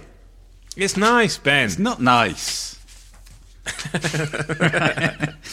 oh, and al- but also there is another section that's reminiscent of Mellowship, so it's a pre-reminisce. oh yeah, You know, permanent. the bit that's uh, very good, a premonice. Thank you. It's easy. It's easy. Do you know which bit I mean? No. The bit that goes ding ding ding ding ding. Oh yes, ding. yes. It's like well, it yes, just has but that- it's much quieter. yeah, but it's reminiscent, and again, I Yeah, just think similar it's another, stylings. Yeah, it's a freaky styling. Yeah, you could say that. I have. Uh, I think it's another thing that's just wormed its way into John's uh, head, and Yeah, it's just yeah, another. yeah, and then he just Hillel lets it influence. back out. sideways. He, yeah, definitely sideways because it, it's it- although it is similar, it's Similar. but al- different. uh, vastly different as well because he delivers it in a more aggressive way as part of a different song. a di- well, different song, obviously, but yeah. And what a bit- what a song Mellowship is, and what a bit of No, we mustn't. No. no, No. no. Save No, it. He gave me the look then. No, I quote Star Wars Minute and waving my finger at you. Save it. S- SF, uh, SFU. What does that mean? Shut fuck up. Oh,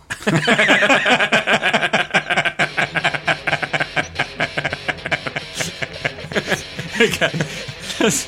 on that note, let's move on to backwards.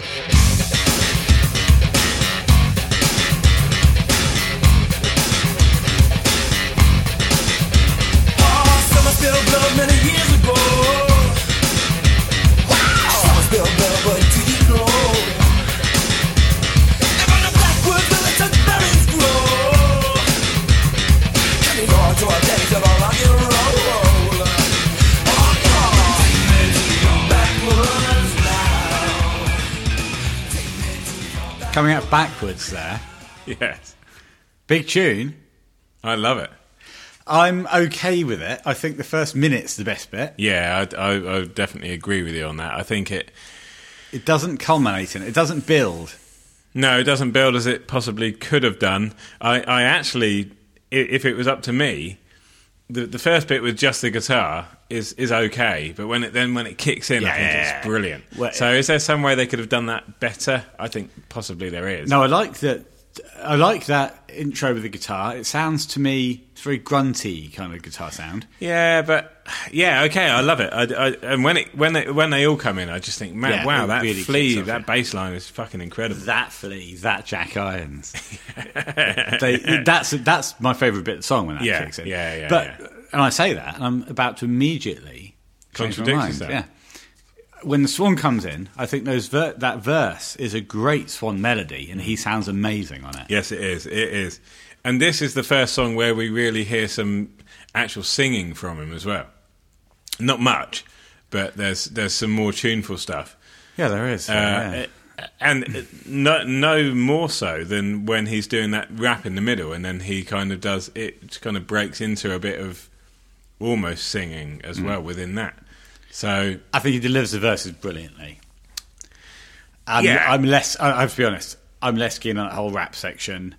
no, I don't necessarily like the rap section, but I just think it's another example of where he does a bit of a, a bit more of a singy approach. You must. You must have that acknowledged.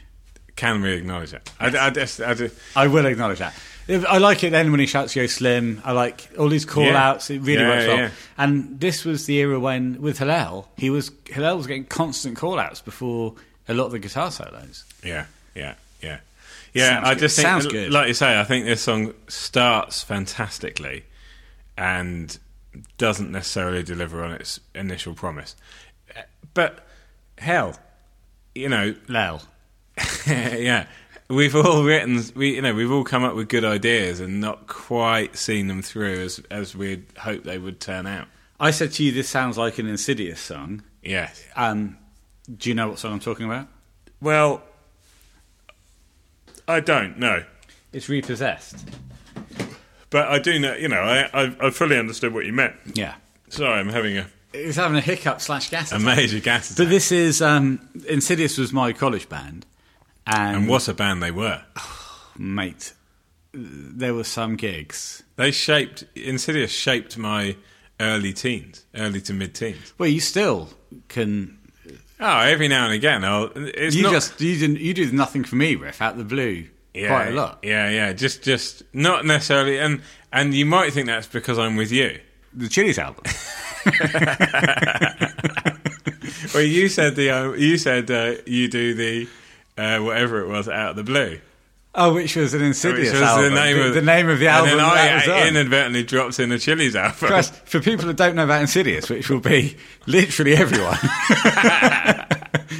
Uh, but the point is, when I do, when I start like humming Insidious songs, it's not because I'm with you. It's because 'Cause, I um, just by the way. they're, they're yeah, no, it's just because they're ingrained on my consciousness. Yeah, and yeah. I, I do it like I do it all the time, and they're great songs. You know, they they really are fantastic tracks. Well, we had a song called Repossessed, which was written by our drummer, Eddie Chivers. Repossessed, Eddie wrote it. I remember he brought it into his. We used to jam in his bedroom, Yes, that's right. Yeah.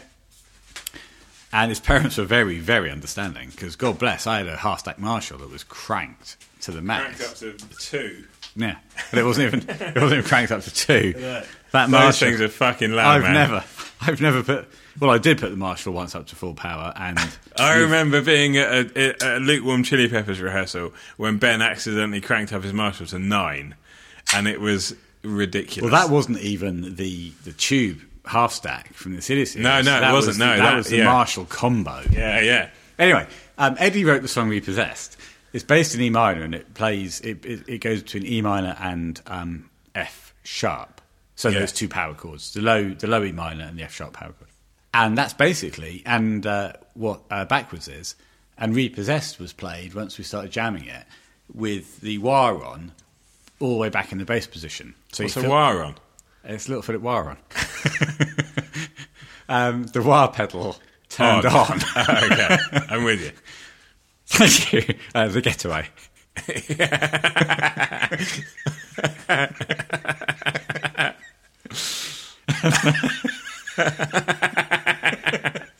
so the wah was on. The Yeah, wah- Oh, what song are we talking about then?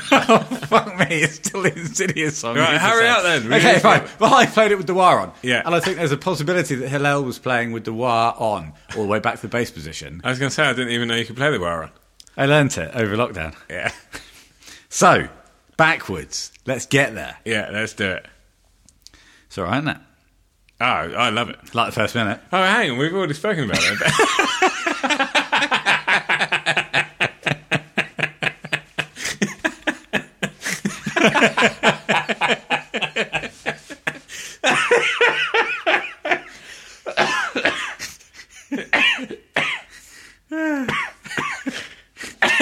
Let's go through some of the references, shall we? yeah. Rock and roll references. Ah, God. Oh, Let's go to scar tissue. Let's get the word- let's get the word from the swan. Oh. Oh. again. There, I got the hiccup. Here's what the swans got to say about it. Okay. Backwards was a song about the roots of rock and roll. I thought it was. Thank you, Anthony Kiedis, for that. Thank you. So here's the roots, rock and roll references. Chuck Berry is, is in there. Chucky B. Long Tall Sally's reference, which is obviously Little Richard Hmm. um, reference. I've written here Long Tall Daddies. Hmm. Why did I write that? I don't know. Maybe it's meant to say Long Tall Sally. No, don't know. I was- Bo Diddley is referenced. Yes. And of course, Little Richard again in the Swans Yes, little in rap. person. Yes, yes. Here's an interest, a couple of interesting references from the Swan on this rap. I'll qu- I quote: Sure. "Will make your nipples ripple, make you want to dip your dipple." Yes. Now, what do you think your dipple might be? Your cork? I think so. Uh, nipple ripple is is quite common. A rippling nipple. Yeah, uh, but dipple dipple. Ripple dipple. no, dip your dipple. Dip, dipping the dipple is also common, uh, not necessarily in that. Uh, Order. if you dip your dipple, the nipples will ripple. Exactly. I think that's what someone's trying to get at. He also said he also claims that Little Richard was uh, born to make them bitches stir. He says that's right. He'll make the sweet substance drip from the middle of your hillbilly lips. Oh, that, I mean, that, I'm just not comfortable with this. Okay, well we'll move on. Move on to the next page.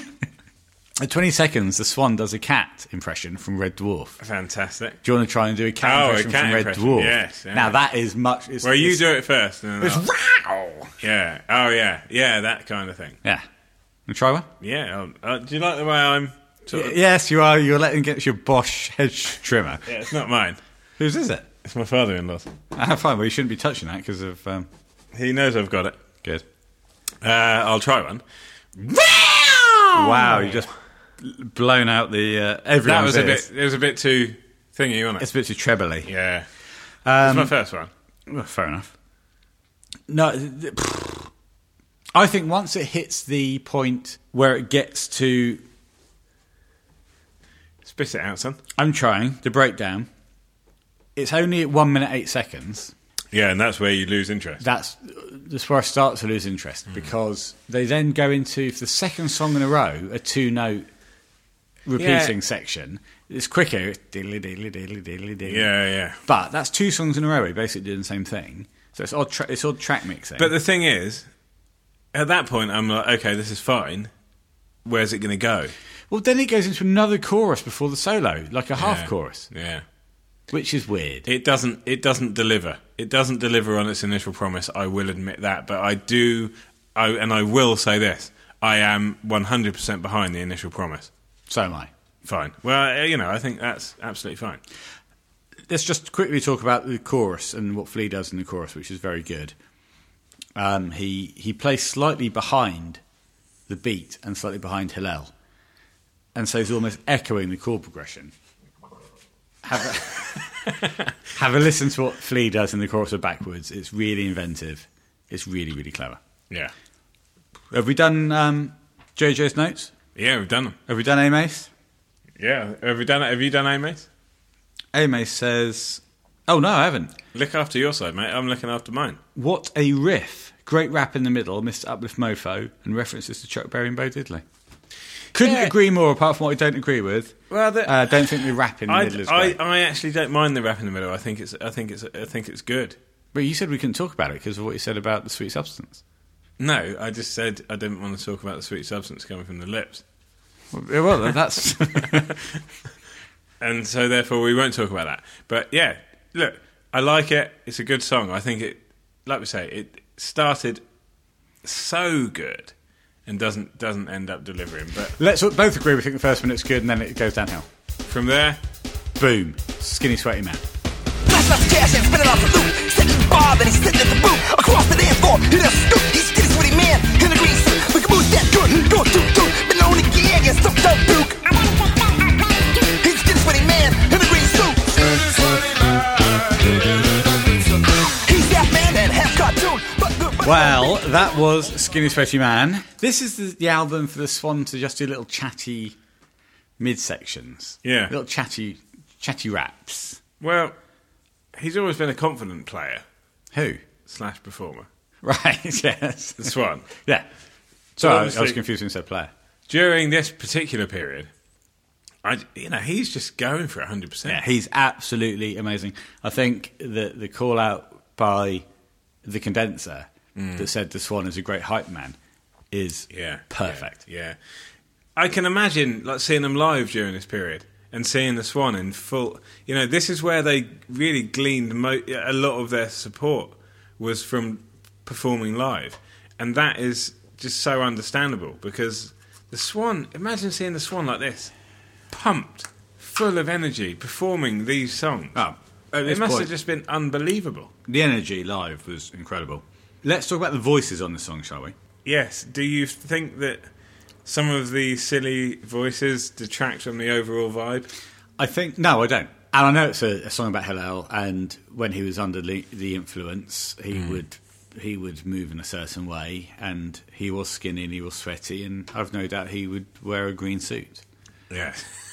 yeah, o- okay. That's what I've learned from this song. Yeah.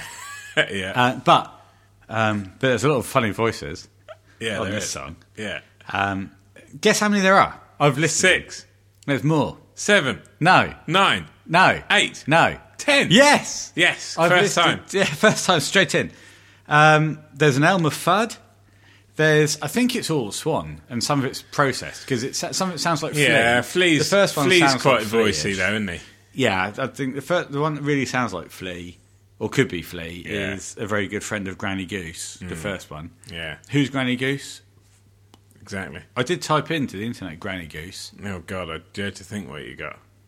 but nothing. okay, good. It was fine. That's fine. Search history, clear. uh, yeah, you got. I think you've got about ten different. When he says he's a full-blooded Looney Tune, he says that in an Elmer Fudd voice, which I Yeah. thought was quite nice. yes, yeah. Um, despite the fact he's no brute, is quite a good voice. Coming soon to a theatre near you, he does in kind of an announcer's voice. Yeah. Which has always been a strong point for, for the Swan. Let's see what um, Amos has got to say about Skinny Sweaty Yeah, Man. I'd be interested to see what Amos Mr. made. Jack Irons on drums, ladies and Yeah, he, gentlemen. where he loves that intro. And we will talk about uh, what JJ's got to say about that. What a killer drum intro. I used to play this all the time on my kit. And we will also say that Amace um, sent in what the actual. You know, I called it scaffolding when we talked about psychedelic sex Oh, yes. funk Yes. that, um, that Chad was using. He at the filled time. us right in. Yeah, Um, which of course we appreciated. So much fun. Fast 2. Awesome, crazy, funny song about Hillel. If you catch him in his suit, please don't shoot. Strike a magic groove. Make him jerk, move, jerk and move like an eight legged freak in snakeskin boots. So good. I mean, you can't deny that the swan is at full bore here. No, I, I Good, can't. you I, can't. I, can't, I can't deny that. Tell me what JJ's got to say Uh, JJ says quite simply that the intro is uh, well, the strong kick drum work continues. The intro actually isn't technically as difficult as it sounds. now, I actually at home played it on a, a pot and a pan and Yeah. used the floor for the kick drum. And I. I, I props Well, if to you it. can do it, anyone can do it. I'm a pretty good drummer. Yeah, I know. Um, so, but no, he says it, it basically that, and of course, like everyone, he would love to have sit- been there when the Swan was laying down these vocals. Jesus Christ, wouldn't we all? What was happening with the swan? Come on, let's let's take ourselves back to the 1987. Do it while I have a mouthful of beer. and sit there in that booth or booth, depending on where you're from, and watch the Swan just delivering this fucking batshit crazy track. I'd love to. It's impossible. So, uh, you know, got to focus on more achievable goals, I suppose. Well, the future. Yes, or, or the present. Well, no, the present's gone now. Oh, shit. That's why I keep missing it. Yeah. You're never fully focused on I the know. present. It's just in, in, impossible. It is impossible Missed it to again. capitalise on the present. Yeah, exactly. Shall we move on to Behind the Sun? Behind. Well, that's how they say it. Yeah, well, they do when they're singing it, but you don't say behind, do you? I Well, did. no, look, be- oh, yeah, look, behind you. Yeah, that's what you I do. said, look behind you. I s- I do No, no, sometimes. but when you're talking naturally, you don't say behind. Behind the Sun.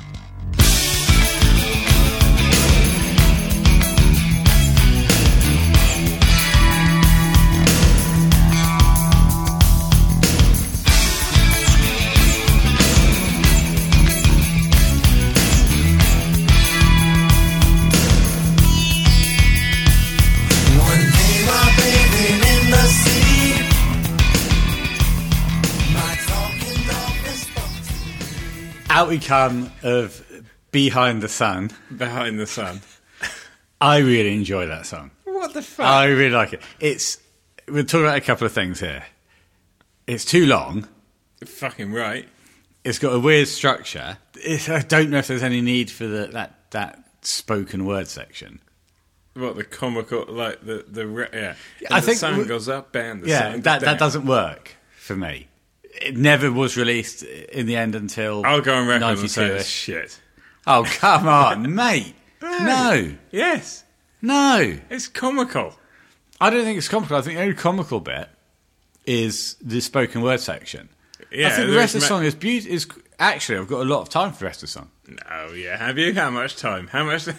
Well, about five minutes. yeah, But- uh, look, as Red Hot Chili Pepper songs go, it's very low on my Top list 50. of songs I like. it's mi- in the minuses. It's you can't minus it out. no, I'm not minusing it out, but I'm just saying I don't. I just, I just don't think it's very good.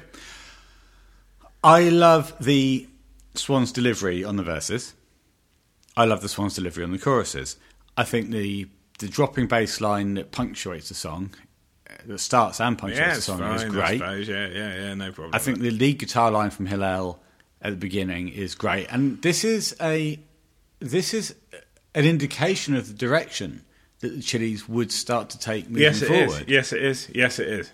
And Triple. for, and for that, simply for that point and that point alone, I don't think that this, it's valuable. Yeah, i- yeah. It's a valuable piece. Yeah, no, I suppose it, it is. It is. Um, I, It sounds like it was recorded in a completely different honestly, I, I- era, or it sounds like nothing else on the album. The production. the thing is, as well, with this song, is that I bought the What Hits VHS. yeah, And th- there you on go. what the What Hits VHS was b- Behind the Sun. Yeah. With, with intercut with footage of Chad on the drums and John on the guitar. This is before I knew anything about the Chili's. well, it's a high ground video. Yeah, it is. My whole my whole sort of viewpoint on the song was skew with from the start. But not only that, I can I can vividly remember having got into the Chili's in in the mid, in, in sort of the mid to late nineties, so 96, 97. and playing the what hits. You know, just buying psychedelic. Buying I remember. What I Hits remember you having what hits in your bedroom. putting it on, you know, and trying to convince people who were into Oasis and you know the musical act Blur and p- acts of that time that this was a was a, a serious and a song worth their time in '97. They laughed me out of town, mate. They Did they? laughed me out of town. What town? Hyde. They laughed me out of town, Hmm. and I think I've been scarred by that, and that that is conceivable. You've been scarred. Well, against this song. I mean, I just think this song. Oh, I see what you're saying. So you're. It's conceivable you're saying that some of your reactions to song are based around the things that happened at the time. Yes, uh, that's what I'm saying. Okay. Yes, let's let's talk about the fact that it was re-released. Well, it was released as a single. Yeah. Um, in '92, day before my birthday in 1992. In fact, um, Hmm. it was a mixture of. It was a birthday gift. How did you feel? Well, I was thrilled, but you thought it was comical. I remember you saying Yes. this. You said this this Chili's gift Is comical. What year was it? 92. So I so- was um, yeah. I know. I do. I do 15? remember now. Yeah. Yeah. 15. Your fifteenth birthday. It was gifted to you. Chad By- came, didn't he? Came to the house. Wait, he played some children's songs for me. Yes. I said, play some Chili songs. He said, no. I will not. I'm gonna All do- I will do is is deliver you this this ridiculous track. which I didn't even play on. The the video is a mixture of yeah, exactly. Ah, animation inspired by the Hillel's art. Yeah. which is No. quite No nice. problem at all with the video. you know. Environmental message. Yeah. Dolphins. A talking dolphin of all things. Yeah. Here's a little. Well, um, it- you he- know- here's a here's a precursor. What do you call it? I can't remember how you described it. Sure.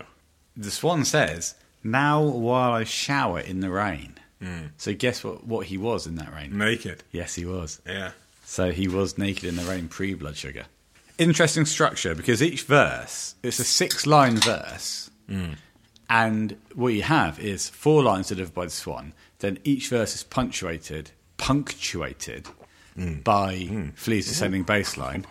You don't really enjoy that much. Sure. After four lines, it's punctuated by the descending bass line. Then you have two more lines of Yes. the verse, which then leads into the chorus.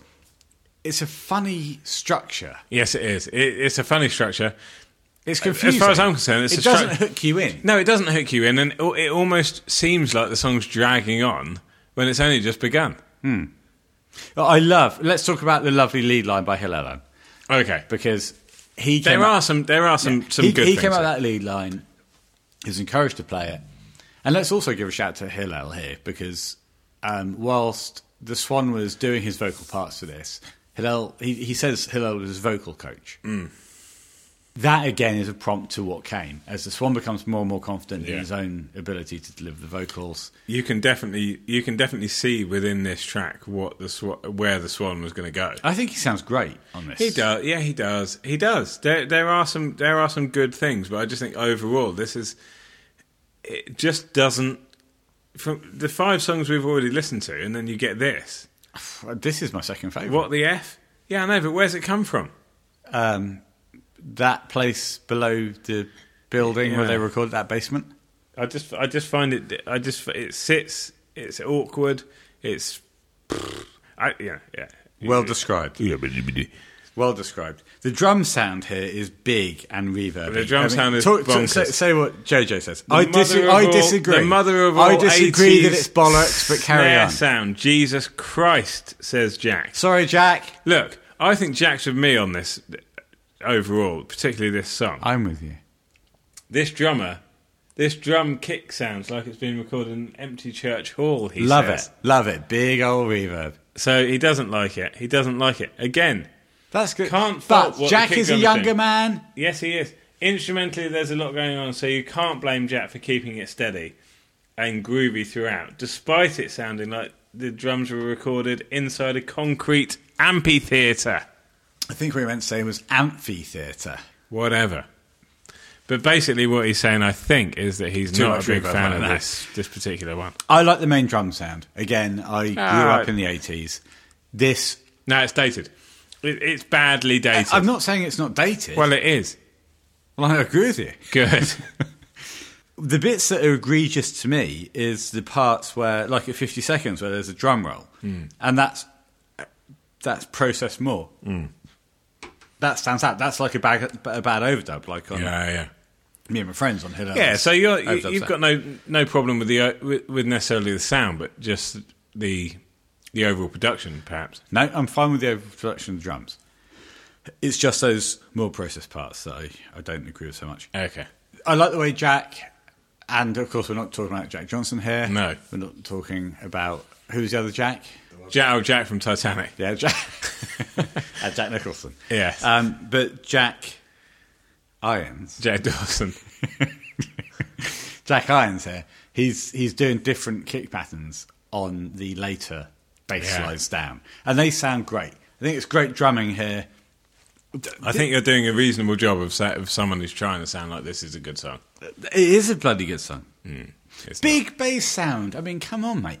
That I slides know, in. yeah. That's that slide in, sliding down the E string in a syncopated pattern. It's not just where you'd expect him to be hitting the string. And then it goes to that beautiful riff. Hillel is playing down that lovely descending line. Yes. And what he's doing there is he's using open bass strings to drone against the higher string, which he's playing, Yes. which is the reverse of what you normally do. Normally, when you drone on strings, is you'll use the, the top E string and the B string to drone against. It's a lovely reversal. It's a lovely, it's a lovely down It is. line. I agree with you on these technical points. That there's a lot of technical things in this song that are good. The, my issue lies with the overall sound, and I think you touched on it earlier when you said this song shows where they were going, but unfortunately, They it weren't there, sounds yeah. like where they were. Yeah, okay. And so what you've got is you've got a, a badly produced '80s record. Disagree that it's badly produced. No, but okay, it sounds like an '80s record. Yeah. and it sounds like the Chili's. Are, they- you know, it sounds like what the Chili's may do in the future, in terms of you know the Swan being more vocal and and and, and singing more. But it's you know it, it just it it it's it this more than anything dates this record to the '80s. I think. Well, we said this on this episode that the production qualities of the Chili's records are all over the place. If you said to someone, if you play someone behind the sun and then played them, I could have lied. yeah, That they are the antithesis of each other. yeah. You you're never gonna say that's the same band four four years apart. Yeah. You're just uh, that's incredible, Ben. That is incredible to even Thank And- you and- for calling me incredible, Ben. yeah. And I think th- that that and that, that comparison speaks more to the fact that Behind the Sun sounds so 80s than Blood Sugar sounds some, like some kind of advanced, you know, 90s record. Ni- eh, I don't think Blood Sugar does sound Blood like Sugar an is advanced a 90s raw record. is a Yeah. raw recording. I just want to talk specifically about the bass here. Yeah, look, And I've how- got no problem with the bass. I want to go on record with that, but carry on. Hillel's playing some quite nice. But he's playing ninth chords again here. So we're talking about ninth chords again. He's kicking up to 13th ish chords on the verses. Flea there, while Hillel's doing something quite quite rhythmic but quite pretty. Yeah, Flea it is is pretty. Flea is doing something really quite aggressive. It's a Mm. lovely juxtaposition here between what Hillel is doing, what Flea is doing. He's pounding away on the bass Mm. strings with his Yeah. thumb. And it's quite, when you listen to the bass part, listen to it again, separate out the guitar part from the bass part in your head. Flea's quite aggressive all the way through this. And then when it, in the verses, then when it hits the chorus, he keeps rooting it. And then when Hillel starts to dive down to that descending line, Flea goes down, and then he's in again on on the rooting it. As a way to tie a song together, it's so clever. Yeah, yeah. that's I, I can appre- I can appreciate the, the musical genius of, of these things, and I don't disagree with you. I just don't like the song. Okay. I- I'm what do you not- think about the sitar or the sitar? I don't mind it. I would have preferred to hear a solo. Well, you get a little bit of a bass solo i- in no, the a choruses. sitar solo. Oh, okay. Well, you don't get that. No, I was. It was. Okay. so hang on. Did you want to hear a sitar solo? No, not really. okay. The, Uh, sitar, it- you the know- sitar's following the melody. Yeah, it's fine. You know, yeah, I, I'm not going to be overly I positive. don't about think it. I'm trying. I'm trying to coax stuff out of you here, but you you really don't like the song much, do you? No, I don't like it. Okay. Well, let me talk about why I do like it, if I may. Then Yeah, sure. at the beginning, I love those repeating notes when the song starts across your ears. It's going beep, beep, beep, beep from left to right. Really like that. Sitar follows the melody line, and what a lovely melody! I think the Swan sounds great here. Yes, he does. Of course Beinhorn, he what does. like we said, he supported the Swan to get this right. Yeah. and kudos to that. The Swan sounds great on this song. Yeah, he does. He sounds as good as uh, as he ever has in terms of his, you know, vocal delivery. I like the backing vocal on when he hit the chorus when the swan sings behind the sun. Second time round, after the second behind the sun, you get that backing vocal. Sun. Yeah, Quite nice. We've talked about the spoken word, but do you think that's necessary? Or is that Uh, I mean- what you call? Is that what you're you're reneging against? No, I'm not. I mean, I find the whole thing ridiculous. so, so when that happens, it, it's it's Yeah, Okay, okay, not a fan. There's different structure to the choruses. it's chorus- coming back again. Come on, brother. There's no spoken word section on the second chorus. Instead, there's a little laugh. oh yeah, yeah. Did Well, you think ma- that was comical? I think that might be them realizing what the fuck is going on. okay. I, I'd, I'd be surprised, and I wouldn't actually be surprised, but I, I might be in the minority here with my opinion of this song. I, uh, I- do, do, you, It's yeah. difficult to know, isn't it, really? But te- let's do a text. Should we do a t- a, a Twitter poll? I can't be bothered. Okay. All right. But if you if you're listening to this, and so please tweet in to us uh, behind the sun, yes, or behind the sun, no. Can we make it slightly older fashioned? Can we have behind the sun, yay, Yeah. or behind the sun, No. nay? Fine. And let's see, you know, let's see exactly what's going on here because I'm concerned by your chipperness about this song. Very chipper. So basically, it's a yay, so you sound like a person, or a nay, so you sound like, Sound a, like a horse. horse. And I, I, I think, I'm hoping that it's going to be more horsey. I'm sure it will be. I mean, this song is bullshit. I'm getting stronger now because you're, you're, you're coaxing me. Ah, my God. What are you saying? I was trying to quiet his whistles, right, like I normally do for the past few months, in the safety of my own central heated room. And Now that I'm sat outside, my skittles are frozen. Mm. But, well, it's not even that cold. It's freezing. I'm, wear- I'm wearing an additional layer. Well, you are. You are. I'm still cold. So behind the sun. Uh, first off, of, let's let's leave this song behind if we may. The sun? Yes. yeah, of course. Uplift Mofo Party Plan Part One. Where, where, where, how are you feeling, Ben? good, Yeah. really good. Um, I will say that the best songs there were loved. Felt like a brave is a great tune. Yes.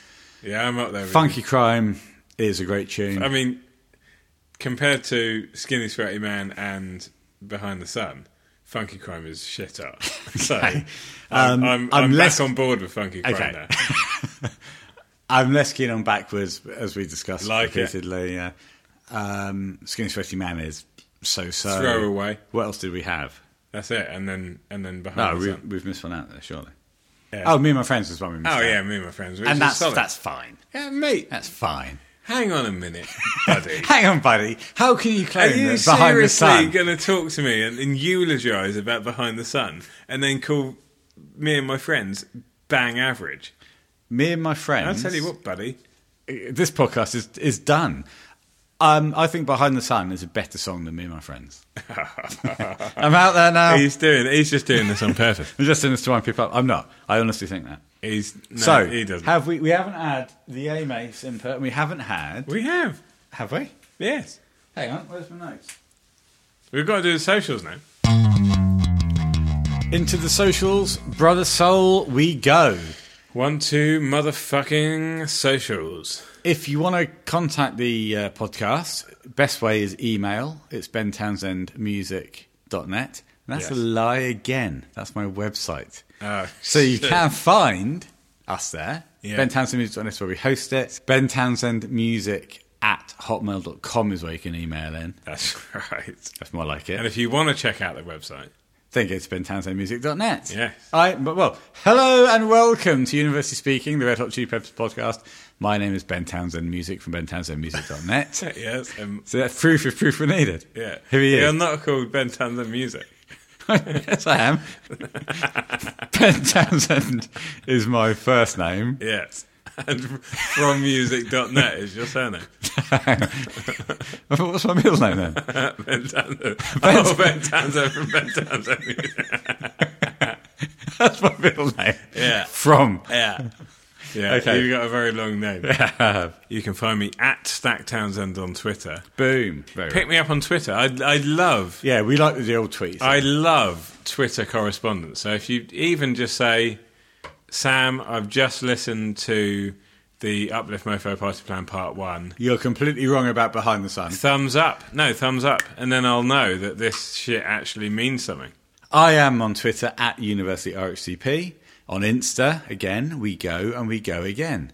Universally speaking, RHCP underscore pod. Well, we've picked up. Is it one and a half million viewers on Insta? It's one. It's actually one point six now. Yeah, I mean They're that not- is they're not- incredible. Are they isn't viewers or followers? it? Whatever they are. Whatever it means, it's all a lie. but there's no lie to this. There's- we are. Universally speaking, the Red Hot Chili Peppers podcast. that was part one of the Uplift Mofo Party Plan. Samuel, It was. It's been an absolute pleasure. Back together. COVID secure, of course, but back face to face. desperately cold. We've done very, very well, I think we have. and we will continue our quest to provide this particular product in two weeks' time. to you particular people, Sam will have surely like behind the sun more at that stage. Fuck that shit. okay, thank you everyone for listening, and here we go into some related song. Fuck it up, fuck.